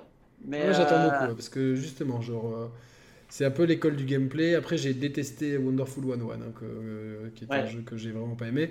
Mais sinon, ouais, je... mais après, c'est des questions de goût, c'est des sensibilités.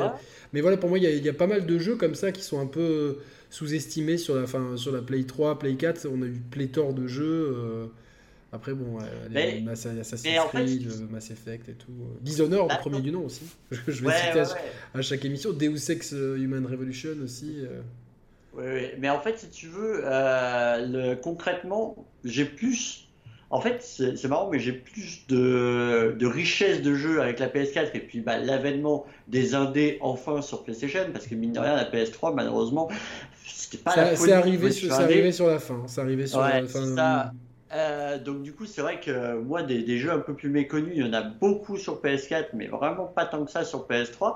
Et c'est vrai que la PS3, euh, elle jouait vraiment aux jeux les plus populaires. Il y a évidemment, bah, évidemment les Heavy Rain, etc., qui ont... Euh, alors, embraye sur la PS4, quel, quel jeu un peu... Est-ce que tu es possesseur d'un PSVR alors oui, absolument. Et un gros fan de la VR. Et, euh, ma, question est un peu, je, je, le savais. Je, le savais. non, non, mais oui, c'est bah, pour euh, répondre par contre sur un jeu euh, PS4 non VR avant qu'on en vienne à, la réalité virtuelle. moi, je suis fou amoureux, comme j'ai été vraiment fou amoureux de, de Flashback à l'époque, je suis tombé red dingue de The Vanishing of Ethan Carter qui était sorti sur PS4, Xbox, PC. Euh, qui est un jeu indé absolument incroyable. Que j'ai détesté. C'est vrai? Ah ouais.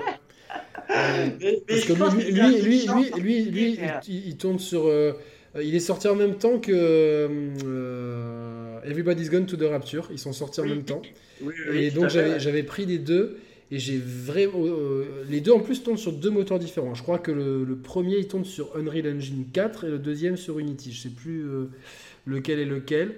Euh, j'ai pas du tout aimé et je l'ai fait, euh, je l'ai fini. Et t'as aimé, t'as aimé Everybody Guns to the Rapture? Euh, Coup de cœur, fabuleux, coup de cœur. Ah ouais? Ah ouais, j'ai trouvé ça. Ah bah c'est marrant parce que alors, vraiment, moi, le ressenti inverse, je trouvais justement que Vanishing se permettait d'ouvrir un peu plus le wall game avec vraiment un aspect enquête euh, manuelle, vraiment où tu allais chercher les infos. Et je trouvais le One More Thing final euh, absolument grandiose dans, dans The non, non, que j'avais pas fait que j'avais pas retrouvé, tu vois, dans Everybody's Gone to the Rapture. En fait, pour Everybody's Gone to the Rapture, ce que j'ai aimé, c'est que Déjà, il y a un rythme, il y, a, un setting qui est intéressant, c'est la campagne anglaise dans les années 80. Euh, il y a un, beaucoup sont pleins de la vitesse de déplacement, euh, dont euh, Julien à l'époque. Julien et Carole n'ont pas aimé ce jeu aussi, je le sais. On les salue, on leur fait un gros coucou. mais moi, j'ai bien, j'ai trouvé au contraire, ça permettait de donner un rythme au jeu. Et ça m'a beaucoup fait penser à la série The Leftovers, qui est euh, de la série de Damon Lindelof, si je me trompe pas, hein, le créateur de un des deux cerveaux de Lost, qui est une série magnifique aussi. Qui et euh, ce que j'ai beaucoup aimé, c'est les petites histoires qui font la grande en fait, avec euh, avec des moments vraiment des, des, parce qu'on suit des lumières, etc., qui représentent un peu les, traces des gens. Et dans les, tu vois, j'ai eu tu sais, vraiment un déclic, c'est dans l'église justement avec l'histoire du prêtre, etc., qui m'a...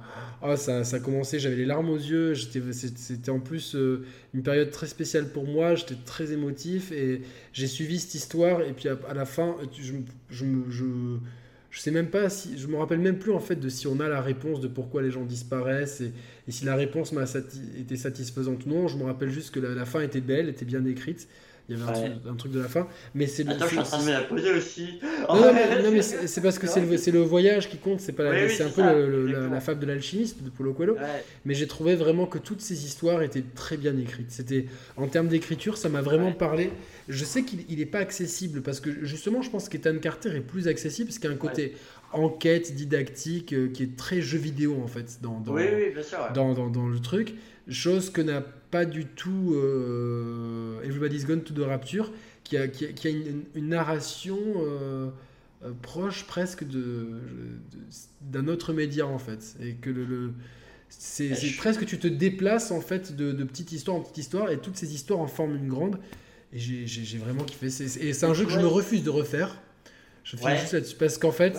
Il y a des jeux que je me refuse de refaire parce que j'ai pas envie d'être déçu en fait. Tu vois, il y, a y a des jeux, je me dis j'en ai un super souvenir et peut-être c'est peut-être c'est moi qui euh, qui euh, et ça, je, vais faire je vais faire une dédicace à ma défunte grand-mère qui m'avait toujours appris ça. Elle m'a dit elle m'a dit des fois euh, parce qu'elle elle, m'avait parlé d'un film qu'elle avait vu au Venezuela dans les années 50 je crois. Et, elle m'a dit j'avais trouvé ce film j'étais allé seul au cinéma j'avais trouvé ce, ce, ce, film incroyable elle m'a dit, j'étais, il m'avait bouleversé et tout. Je sais pas. C'était un film avec un naufrage, Les Rescapés du Contiki, quelque chose, quelque chose comme ça. Mais bon, c'est une histoire que ma grand-mère m'a racontée il y a peut-être 20 ans, mais qui m'a toujours marqué. Et elle me dit, je l'ai revu des années après. Et j'étais tout contente de revoir. Euh, et elle m'a dit, j'ai trouvé ça nul. Et elle m'a dit, je l'ai revu une troisième fois pour être sûr. Effectivement, en fait, le film était nul. Elle m'a dit, et ça m'a gâcher un peu mon souvenir. Ah bah et, en fait, parce qu'avec ma grand-mère, je partageais la, passion de la lecture et elle m'avait dit, des fois, elle m'a dit les bouquins que tu aimes beaucoup, elle me dit des fois c'est pas une bonne idée de les relire parce que elle m'a dit bon, enfin, il y a des livres qui sont foncièrement bons, mais des fois, surtout les livres qui font pas l'unanimité, si toi tu les as aimés, peut-être que tu as eu la chance en fait de profiter de quelque chose qui était éphémère comme ça. Et en fait, c'est quelque, c'est quelque chose que j'ai toujours gardé dans dans, dans mon approche des œuvres que je consomme, qu'elles soient des livres, des films, des séries des, ou des jeux vidéo. Et, et, surtout sur le jeu vidéo, il y a vraiment des œuvres que je me dis non, euh, ne le refais pas.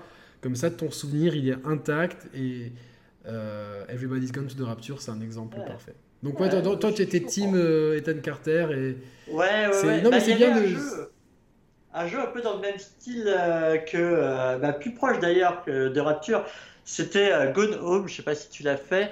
Euh, Gone qui, très court et, et passé extrêmement bien. Il était sur PC à la base, non?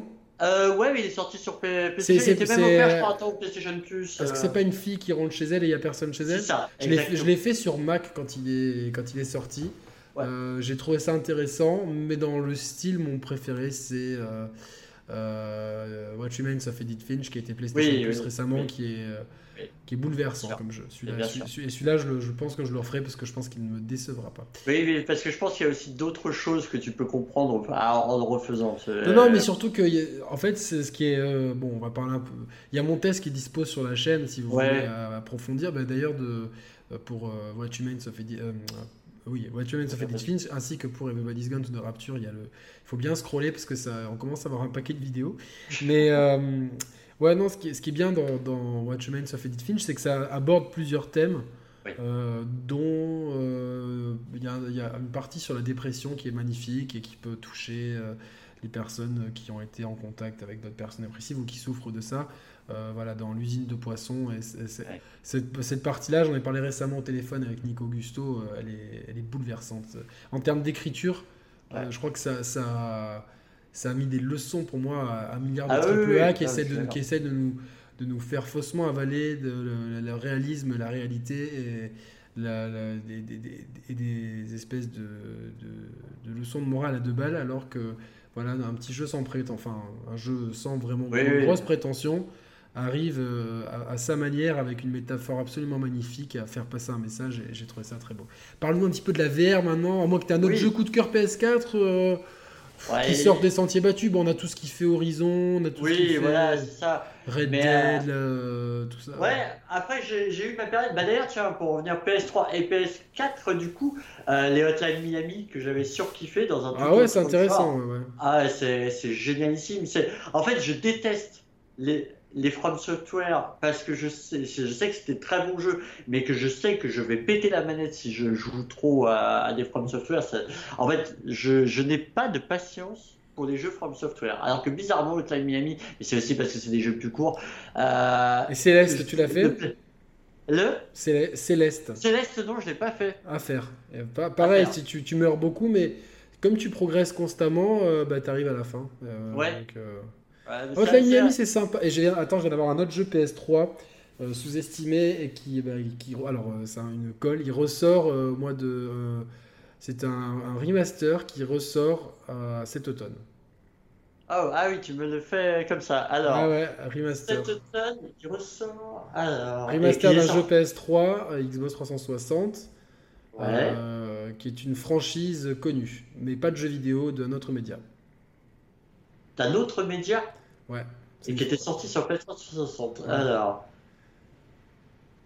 Eh ben, une petite euh, indice supplémentaire, s'il te plaît? Suite canonique de, euh, des deux précédents films.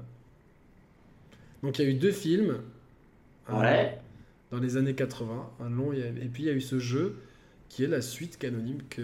alors, euh, comme, comme il y a bientôt un, un nouvel épisode de cette franchise euh, qui arrivera l'été prochain euh, au cinéma. Je ne sais pas si le jeu restera canon ou non, mais en tout cas, euh, avant qu'il était question de faire un, troisième volet officiel de Ghostbusters. ah Oui, oui, C'était pour, Pas, pour pas que les. les, les... Oui, que ça trop longtemps. et, le, et, le, jeu est super bon. Si vous, évidemment, si vous aimez. je pas fait à Si vous aimez comme moi, si vous êtes fan comme moi de, Ghostbusters, hein, vous pouvez vous pouvez y aller euh, pour, pour, ce remaster qu'on a hâte. Euh, ah ben voilà, ça, ça sera peut-être l'occasion. Donc parle-nous, donc tu es passionné de VR et, après on terminera sur, euh, sur ta chaîne qui nous explique la genèse, etc. Mais la VR, c'est c'est un donc on sait que tu es que ça te passionne, que ça te fascine. Quels sont tes jeux PSVR de prédilection? Là, Roman s'y est mis.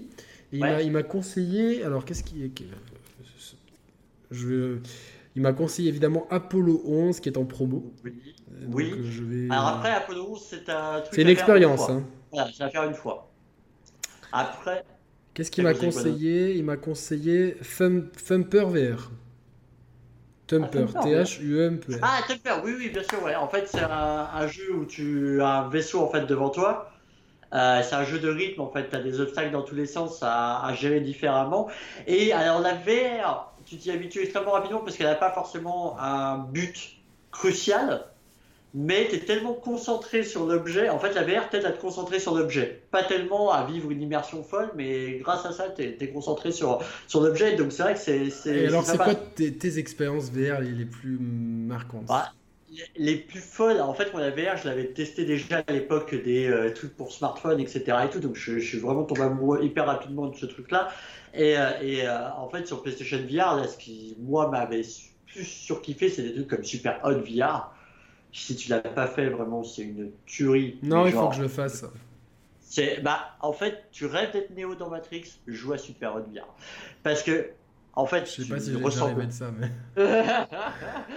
mais en soi, tu as, dans la réalité, tu es ridicule, hein, bien sûr. C'est toute la magie de la VR, c'est que dans la vraie vie, tu es ridicule. Mais dans ton monde à toi, mais t'es néo, quoi? Tu vas faire, dans la vie réelle, des figures de fou. Tu vas t'accroupir, tu vas te mettre dans en 4, etc. Et tu vas prendre les deux guns et tu vas jeter le gun et tu vas ramasser le katana pour le couper, ça. Et en plus de ça, c'est intelligemment fait parce qu'en fait, c'est euh, du pur, la pure réflexion parce que si tu ne bouges pas du tout, le temps est stoppé. Donc tu vois les ennemis, tu analyses la non, mais je, vois ce que c'est, euh, ah. mais c'est juste que tu me donnes envie là, tu vois. Ah, mais euh, c'est de la folie, c'est vraiment de la folie. Et quand ça se passe et que ça s'énerve, c'est vraiment incroyable. le très juste, c'est, on a beaucoup vanté Resident Evil 7 d'être un jeu aussi bon en VR qu'en normal, c'est-à-dire qu'il pouvait se faire comme on le voulait. Et ben Wipeout, c'est la même chose. Et Wipeout en VR, déglingue. Il faut pas avoir un peu. Moi, j'ai pas de Il, n'a pas été offert sur le PlayStation Plus Si, profites-en d'ailleurs. Ah, mais complètement, il a mise à jour VR et gratos. Donc, tu l'as en VR. Ah bah, Donc, euh, franchement, profites-en. Euh, c'est une tuerie aussi. Alors, pareil, je pense que ceux qui sont assujettis au motion sickness, c'est pas pour eux. Euh, alors, justement, je pense qu'on n'est pas tous égaux et surtout on n'est pas tous égaux dans le temps. Roman, enfin moi je suis très sensible à ça.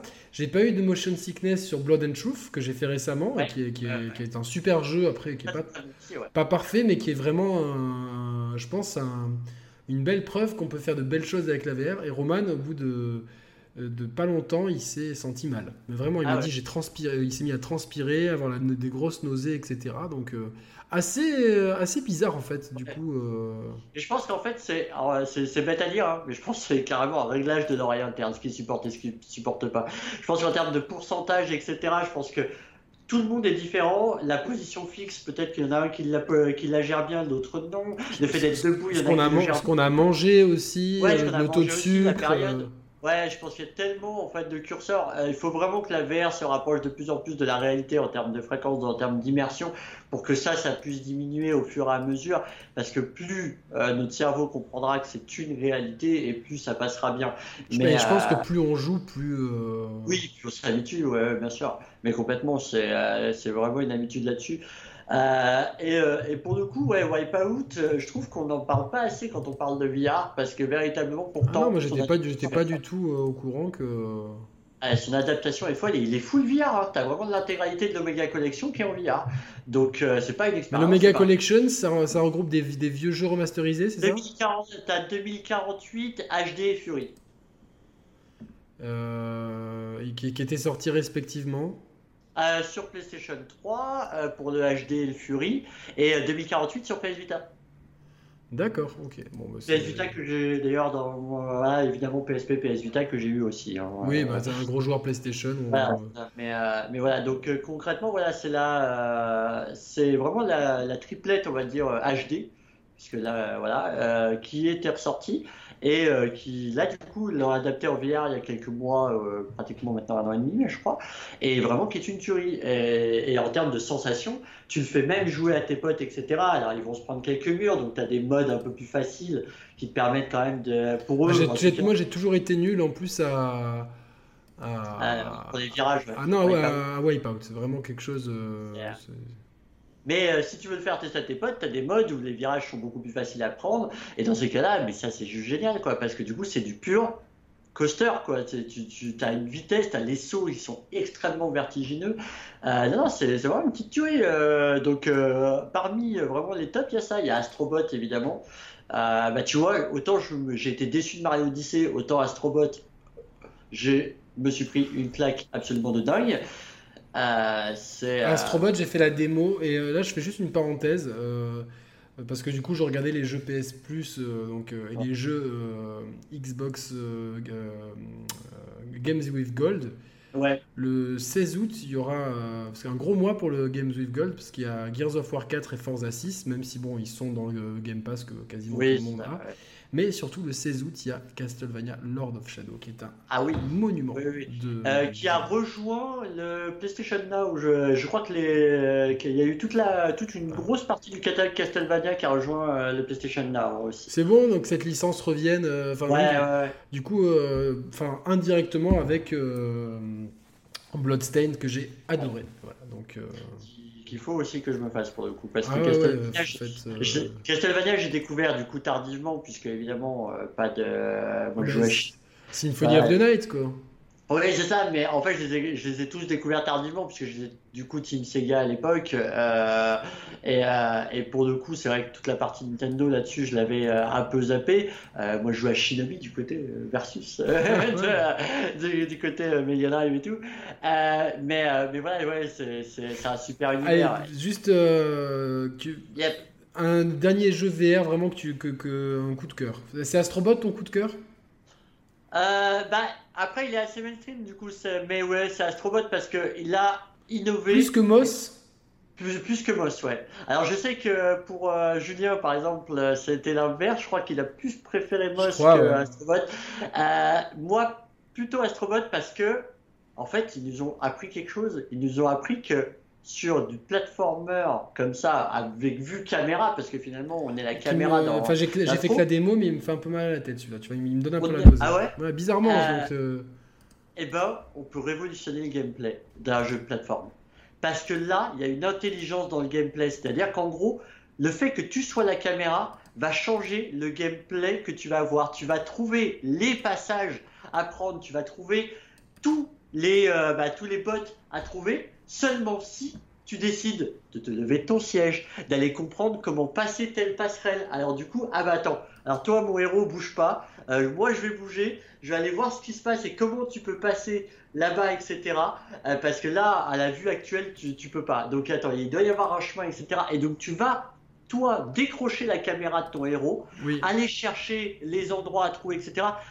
C'est complètement dingue. Et en plus, tu participes. Alors, après, ça c'est peut-être un peu gadget, mais c'était rigolo. Euh, tu vas devoir toi-même attaquer des ennemis pendant que tu vas jouer euh, Astrobot, etc. En leur foutant des coups de boule dans tout ça. Donc, en fait, il y a vraiment une asymétrie du jeu qui est assez dingue. Ouais, qui, qui non, non, que moi j'ai beaucoup aimé, quoi. Donc, euh, et, et, vraiment là-dessus, mais ils ont vraiment imaginé comment révolutionner le platformer. Il y a des rumeurs plus que persistantes comme quoi ils voudraient refaire un peu ce mode de joueur qu'ils avaient fait dans le Playroom VR avec les bots parce qu'il y avait eu un jeu, un précurseur. Ouais, un euh, précurseur d'Astrobot, tout à fait. Euh, qui était, et qui était jouable à deux. Et c'est vrai que du coup, les gens étaient heureux de voir Astrobot arriver, mais un peu déçus qu'il n'y ait pas ce mode de joueur et apparemment il y aurait quelque chose qui se prépare du côté euh, de Captain, Captain, je, suis obligé d'accélérer la cadence parce que j'ai un rendez-vous après. Si, tu devais amener trois jeux sur une île déserte. Ah, ça c'est dur. je sais, il faut mais sois spontané, ne réfléchis pas trop. Euh, euh, tu vas sûrement te dire après merde, j'aurais préféré celui-là, mais au moins ceux-là ils vont sortir du cœur. ok, on va faire comme ça. et eh ben du coup, Mortal, Flashback et et pour. Euh, ah, il faudra un jeu pour de la rejouabilité. Vite, vite, vite, vite, vite, vite, euh, je l'ai pas, c'est horrible. Euh, je sais n'importe quoi ce que je veux dire, mais Hotline pour de la rejouabilité parce que je mais c'est bien, c'est bien, c'est bien. J'ai recommencé au moins pour de vrai 40 fois Hotline. Mais, donc, ouais. Et quel Mortal Kombat du coup? Mortal Kombat Trilogy. Plus que le Mortal Kombat Reboot par exemple? Ouais, parce qu'en fait, cette trilogie, bah, tu avais quand même une grille de, de programmes, enfin, un roster assez dingue et ça me rappelait tous les souvenirs d'enfance, donc c'était top. Super. Euh, venons-en maintenant pour conclure à, la chaîne, le royaume de l'imaginaire. Comment comment c'est venu euh, tu, tu, viens d'où de la communauté Gameblog, c'est ça à la base? Ouais, bah oui, en fait, euh, j'allais sur la communauté Gameblog, j'aimais beaucoup ce qu'ils faisaient et j'avais découvert qu'il y avait un espace blog où on pouvait euh, créer notre euh, propre portail, notre propre blog avec euh, nos itérations, etc. On, était longtemps dessus, d'ailleurs. Ouais, ouais, ouais, bien sûr, ouais, bah, je me rappelle, et le limoncello coulait déjà à l'époque. et, et, du coup, ouais, c'était là-dessus, et bah, je faisais deux, trois petits trucs. à la base, plutôt des articles, d'analyse, des choses comme ça, et puis je me suis dit, bah, bizarrement, pour les illustrer, on va mettre, euh, je vais créer des petits montages, des choses comme ça et tout.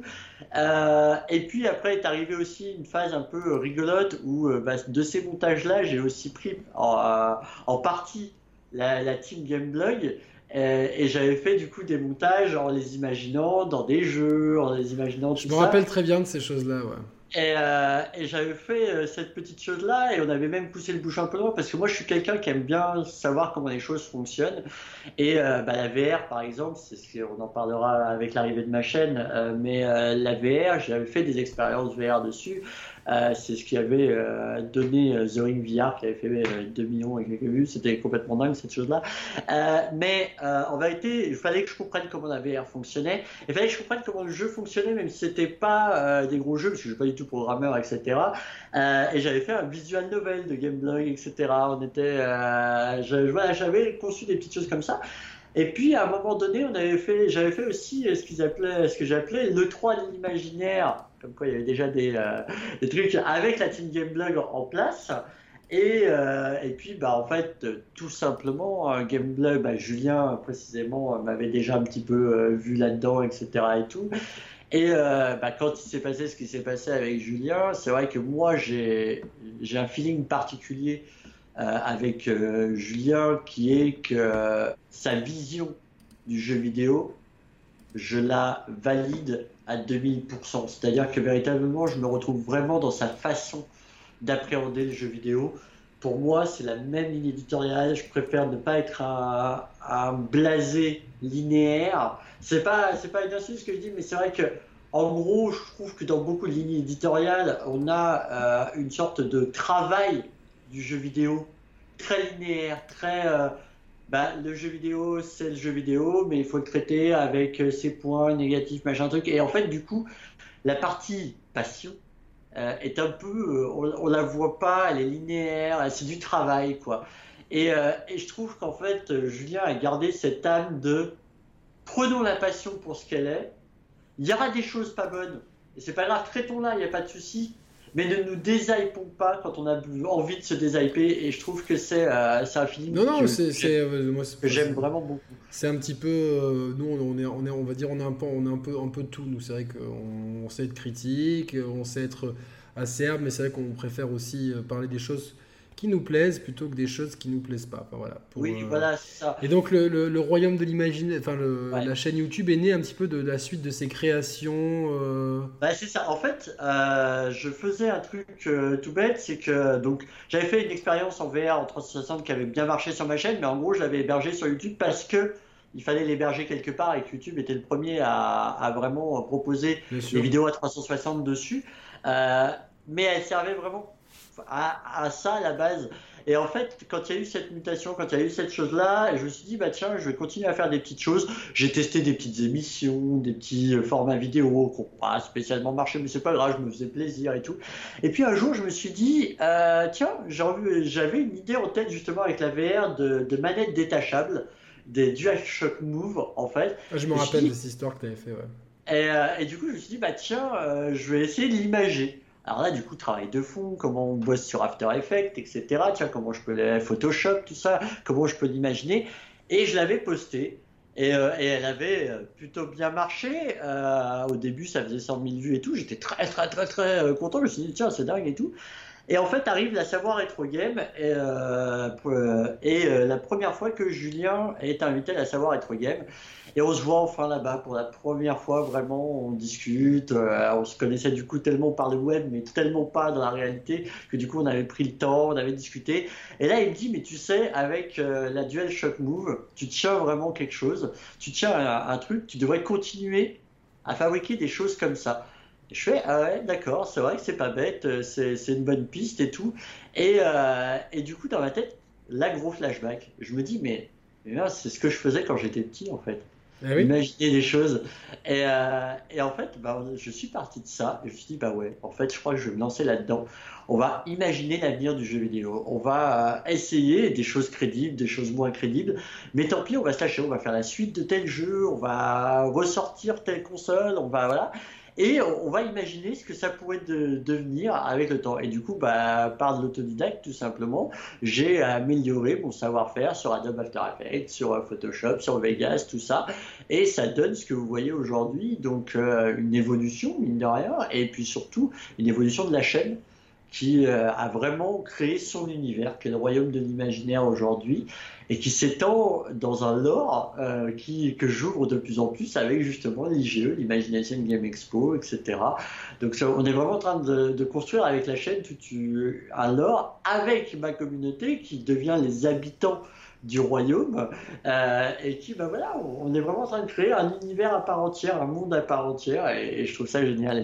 Donc, on retrouve un petit peu ce, ce, besoin d'évasion que tu avais plus jeune etc donc euh, finalement tu es, une vraie enfin c'est un peu un lieu commun à dire ça mais tu es vraiment quelqu'un d'intègre dans le sens que tu as, tu, as, tu as toujours vécu le jeu vidéo à deux, c'est quelque chose que tu aimes partager et tu es quelqu'un de, rêveur qui aime l'imagination et, et, tu as réussi à mettre ce talent, euh, cette qualité à profit de ta chaîne qui est vraiment...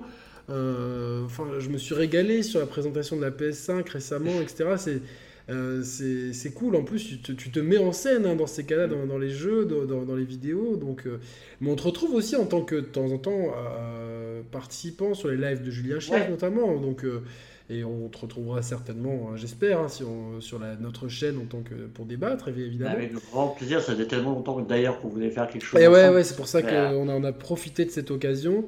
C'est vraiment cool. Et puis ça permet aussi, euh, comme on est euh, dans une. Euh, alors certains parlent de communauté caroju. Moi, je, je, je, personnellement, je suis pas très fan de ce mot-là parce que la, communauté des Sharplers existait avant, mais je préfère parler, de, on va dire, de, de, communauté. Euh, qui voyage avec euh, tout un ensemble de petites chaînes, on va dire. Mais, euh, ouais, bien sûr.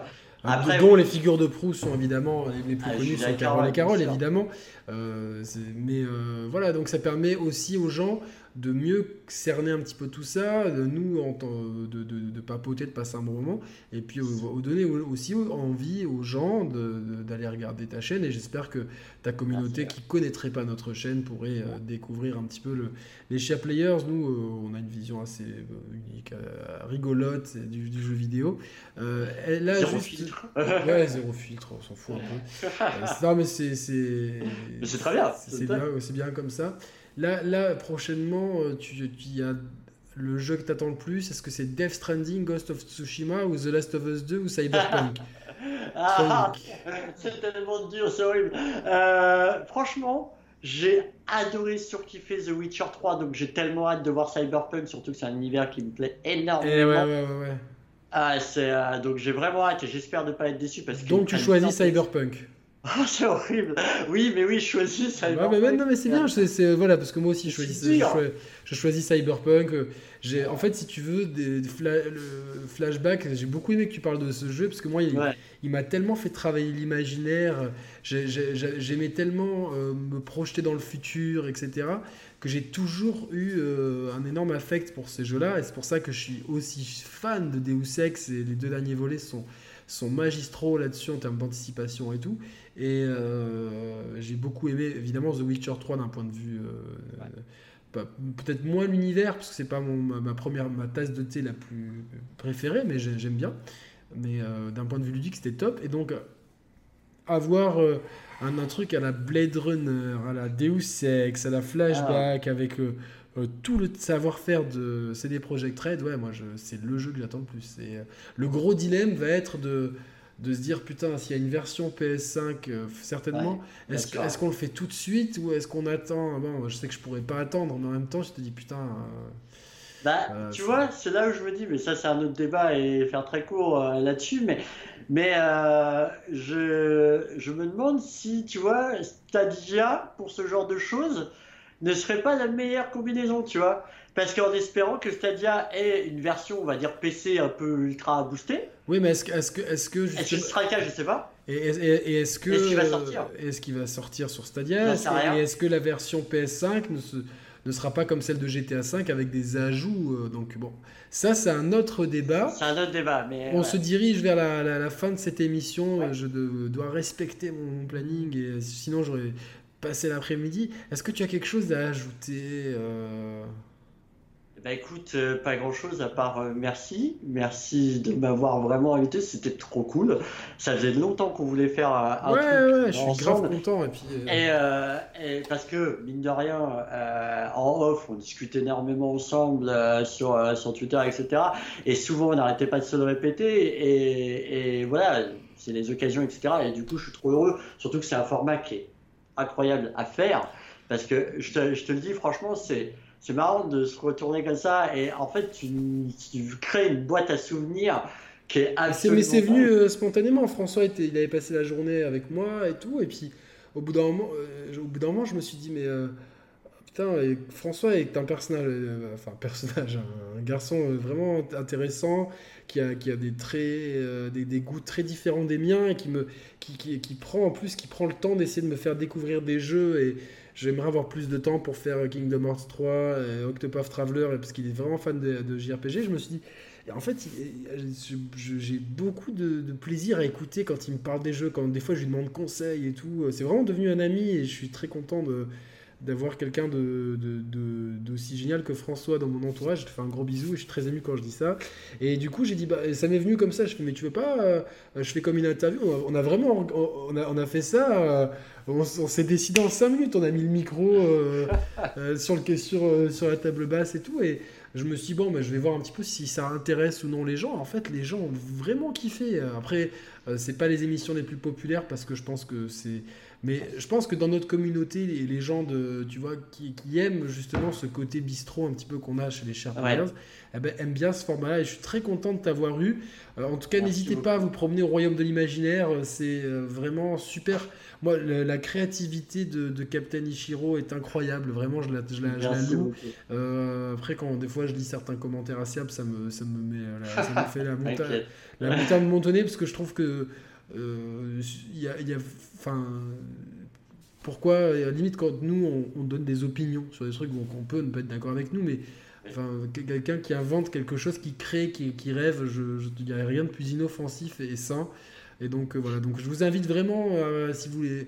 alors, je sais que ça peut, ça peut ne pas être le concept de, qui peut plaire à tout le monde, mais ah au moins, allez voir pour la, la, la, le côté crédible de la chose, le côté, la qualité de finition du boulot pour quelqu'un qui travaille seul et qui a, comme nous, a, complètement amateur, est assez impressionnante et euh, franchement bravo. Euh, donc voilà, donc euh, c'est une belle chose. On te retrouve aussi sur Twitter, Captain Ichiro, on mettra le, le, arrobas dans la description et et puis voilà, donc tu as d'autres projets pour rapport où tu restes non, tu restes sur le, royaume. Ouais, bah en fait, bah, il s'élargit de plus en plus, donc c'est vrai qu'il y en a beaucoup de créativité. Là, je suis en cours d'écriture. T'as encore, as encore des idées Ouais, ouais, bah ça s'arrête jamais. Le jeu vidéo ne s'arrêtant jamais, bah du coup, on a toujours des, ah, choses à faire. J'ai une dernière question, euh, justement.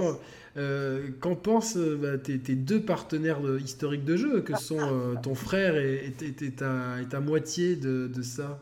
Mais je, je rajouterais même mes parents. Oui, j'allais dire le, papa, le papa codeur. Bah, ouais. Il va regarder cette émission? Eh ben, on le salue, le papa, et bravo, bravo d'avoir ah d'avoir euh, d'avoir d'avoir transmis cette passion à, à, Captain Ichiro qui nous régale avec ses vidéos. Et puis euh, en plus Captain est vraiment quelqu'un vraiment d'une gentillesse d'une sagesse. Ah. ça fait vraiment euh, plaisir d'avoir des gens comme ça dans nos, entourages. Et donc comment justement l'entourage alors... le papa le frère ou la copine dites-nous dans les commentaires faites une petite blague. Et raconte-nous des anecdotes sur Captain dans les, dans les commentaires. Mais, ça c'est l'esprit player ça, ça. Les par mes parents pour de vrai, ne comprennent pas du tout le principe de ma chaîne, mais me disent vas-y fonce. ils comprennent pas, mais ils voient les choses augmenter en fait. C'est-à-dire qu'ils voient le nombre d'abonnés augmenter, ils voient le nombre de augmenter, et ils comprennent pas ce que c'est un trailer de l'imaginaire. Mais ça n'existe pas, pourquoi t'en parles Ils comprennent pas. Mais, tu sais que je l'ai dit à un pote tout à l'heure, il, me dit mais tu fais quoi? Mais c'est pas, enfin c'est un pote qui est, pas du tout dans le truc. Et j'expliquais, mais il me dit mais c'est un mec connu. Je fais non, donc euh, c'est euh, c'est quelqu'un qui a une chaîne YouTube de l'envergure plus ou moins comme la nôtre, etc. Et je dis, il a un concept, et, donc j'explique ton concept, il fait, mais c'est quoi il dit, mais, mais, quel intérêt? J'ai fait, mais il n'y a pas une question d'intérêt ou quoi, c'est juste... Euh, euh, voilà, en fait, il imagine, il, m'a dit, mais... Euh, et en fait, il comprenait pas. Je fais, écoute, je, te, je, te, ferai voir, parce que peut-être c'est peut-être dur à expliquer, mais en image. Il me dit, bon, bah, il me dit, si, il s'éclate. ouais, il s'éclate de, ouf et franchement, c'est cool. Donc, tu vois, il y a Resident Evil, cette série. j'ai fait, tu vois, il y a eu le 7 qui est sorti, il y a un 8 qui va sortir, mais il a pas. J'ai essayé d'expliquer. Et lui, en fait, si tu veux, il anticipe ce que pourrait être le 8 en mettant des images. Il me dit Ah ouais, d'accord. Mais bon, c'est vrai que sur le moment, il, il, il, m'a dit Bon, vous êtes, vous êtes tous les deux dans un délire d'illuminé. C'est pas, pas forcément un gamer, donc euh, c'est un casu. Euh, mais c'était marrant de, de voir la réaction. C'est étrange, bien sûr. Euh, moi, alors après, donc voilà, mes parents, ils comprennent pas, mais ils me disent Vas-y, fonce. Déjà, tu kiffes de, en plus, tu t'agrandis. Euh, du coup, ça m'a permis aussi de créer ma boîte parce que du coup, je suis devenu auto-entrepreneur euh, sur YouTube, etc. Donc, euh, vraiment, pour le coup, voilà, ils m'ont dit, bah, fonce, ça, c'est bien, ça, ça, te plaît. mon frangin, bah, il kiffe vraiment bien l'idée parce que véritablement, on l'a créé pratiquement ensemble, cette idée, quand je suis venu en disant euh, bah, en fait, ce qu'on faisait quand on était gosse, là, je le fais concrètement, donc ça, ça amuse beaucoup. Il est très critique, et ça, c'est génial, parce que du coup, il vient me dire, ouais, euh, ouais, mais bon, tu devrais plutôt faire ça comme ça, ça, c'était pas, voilà. Il est très critique, et ça, j'aime beaucoup. Il a vraiment un regard extérieur et attentif à ce que je fais. C'est bien. Et, voilà, et, euh, et j'ai ma conjointe qui, clairement, me supporte. Et j'ai une chance incroyable, parce qu'on se rend pas compte, mais toi, comme moi, etc., on a un vrai boulot derrière. Donc tout ce qu'on fait sur YouTube, bah, c'est du plus dans notre vie. C'est ça, ce que les gens peut-être comprennent pas, c'est que c'est du plus, c'est que c'est du boulot, c'est de la. énormément de travail et, et pour le coup, c'est énormément d'heures dans lesquelles bah, tu passes là-dedans et véritablement, bah, j'ai la chance incroyable d'avoir une femme qui est compréhensible, euh, qui est compréhensive là-dessus, euh, qui m'accompagne, qui est aussi la première à voir. Et ouais. Et oui, elle a, elle a, tout en exclu. C'est comme ça, exactement. Euh, je sais que des fois, elle est contente de le voir. Je sais que des fois, ça la saoule, mais elle le fait quand même. Et, euh, ça, c'est génial. J'ai une chance incroyable d'avoir une femme comme ça qui est hyper compréhensive là-dedans. Euh, mais elle m'accompagne beaucoup. C'est-à-dire que même dans les moments, j'avais tenté, et voilà, on n'a pas parlé, mais c'est pas grave, j'avais tenté plusieurs petites choses d'approche à l'époque, quand je traînais sur les forums de jeuxvideo.com, etc. J'avais essayé de tenter des sites, des choses comme ça, et ça n'avait pas spécialement marché, où il y avait eu des problèmes de droit d'auteur, des machins qui m'ont fait énormément de mal, bah elle, elle, elle m'a remonté en me disant mais c'est pas grave, fais tes trucs, tu t'en fous, mm. continue, tente autre chose et tout ça. Elle m'a beaucoup remonté dans des périodes aussi, voilà. C'est pas simple, j'ai beaucoup de chance parce que dans la finalité, euh, j'ai eu vraiment des gens qui m'ont vraiment soutenu peu importe ce que je faisais, même s'ils ne comprenaient pas. Et, euh, et aujourd'hui, bah, c'est ce qui fait qu'on en est là et qu'on s'éclate. c'est bah, cool, en tout cas, c'est bien. Et puis maintenant, tu as une belle communauté, tu, tu as tu as un beau concept et on souhaite vraiment que bah, de, voir encore euh, l'imagination. Euh, et euh, est-ce que, est que, tu planifies des fois d'avoir des invités pour partager l'imagination? Alors, il y a, y a, plusieurs trucs. Il y a un truc que je vais remettre en place, mais qui est assez compliqué parce qu'en termes de timing, j'essaye de suivre un, timing régulier quand même avec euh, des trailers de l'imaginaire. Là, il y a l'IGE qui rentre, donc on va essayer d'alterner. On va faire des trucs euh, voilà, pour que les gens puissent quand même avoir du contenu assez régulièrement. Euh, mais euh, j'avais mis en place quelque chose en 2019, euh, donc cette année qui va continuer à partir de l'année prochaine, etc. Sont des trailers participatifs avec euh, des, des, gens plus ou moins euh, connus du, du, YouTube game, du Twitch game, etc. et tout. Euh, c'est clairement en fait l'idée de faire intervenir en voix. Voilà, dans les trailers, des gens, etc. Et, et Yannick, prépare-toi parce qu'un jour ça viendra pour toi. mais véritablement, bah écoute, ce sera avec un vrai grand grand plaisir. mais en fait, à chaque fois, j'essaie de vraiment trouver la voix ou l'univers qui plaît à cette personne, parce que le but du jeu aussi, c'est que ça, soit quelque chose qui te plaise autant à toi qu'à moi de le faire. À Et... Ouais, bah écoute, euh... je, lance une piste, je, lance une, une, bouteille de limoncello vide voilà. évidemment à la mer. Que ce soit aussi amusant pour toi que pour moi. Et bien, ah, mais ouais, mais ça, ça, ça, serait euh, génial. Et, euh, et, véritablement, voilà, bah, Julien et Carole l'ont déjà fait avec euh, Uncharted, Chris avec Manon 3, voilà, euh, il y avait Conquerax avec Ninja Dark et tout. Donc véritablement, c'est des choses qui, qui, pourront, qui vont qui vont revenir. Et puis, en fait, il y a plein de gens sur euh, la communauté, tout ça, qui me disent euh, Ah, c'est vrai que moi, ce serait bien que tu fasses ci ou ce serait bien que tu fasses ça. Et là, en fait, je me dis Mais ce serait bien aussi que vous participiez à ce royaume. C'est-à-dire que moi je vous considère comme les habitants du royaume mais il faut que vous fassiez votre part d'habitants du royaume. et là, il faut payer les impôts. Ben ouais, il faut payer. Alors de ça, euh, vous, vous pouvez peut-être contribuer autrement à ce royaume. Et ça, c'est plus compliqué à faire, mais il faut vraiment que, que je trouve la manière de, vous, de faire rentrer la communauté là-dedans et, euh, et, de véritablement que chacun ait un peu dans une manière RP de euh, sa place au sein du royaume. Et ça, c'est vraiment. C'est super. Écoute, Captain, euh, on arrive, euh, voilà, euh, une, presque deux heures d'émission. Donc j'ai essayé de, sous les conseils de Julien, de raccourcir un petit peu. et puis bon, de toute façon, moi j'avais, des, malheureusement un, rendez-vous chez le kiné. Donc je suis obligé de, de, quitter le, de quitter le royaume dans lequel j'ai été très bien accueilli. Enfin, j'ai plutôt. J'ai Cette fois, je suis bien accueilli. voilà, on a fait un échange diplomatique entre le Limoncello Hollande et le royaume de l'imaginaire. on te souhaite, euh, de toute façon, on restera deux secondes en off pour débriefer, hein, c'est la, coutume. Mais en tout cas, on te souhaite vraiment le meilleur avec, euh, avec Roman. On te souhaite vraiment le meilleur et que ta, chaîne euh, continue d'enchanter de, de, les, les, rêveurs et ceux qui aiment le jeu vidéo et pouvoir s'évader un petit peu grâce à ces très jolies vidéos. Captain, merci pour ta participation. Euh, nous, on se retrouve très bientôt sur la chaîne de, des Share Players pour d'autres d'autres émissions, des tests, des sagas des joueurs et que sais-je encore. Salut à tous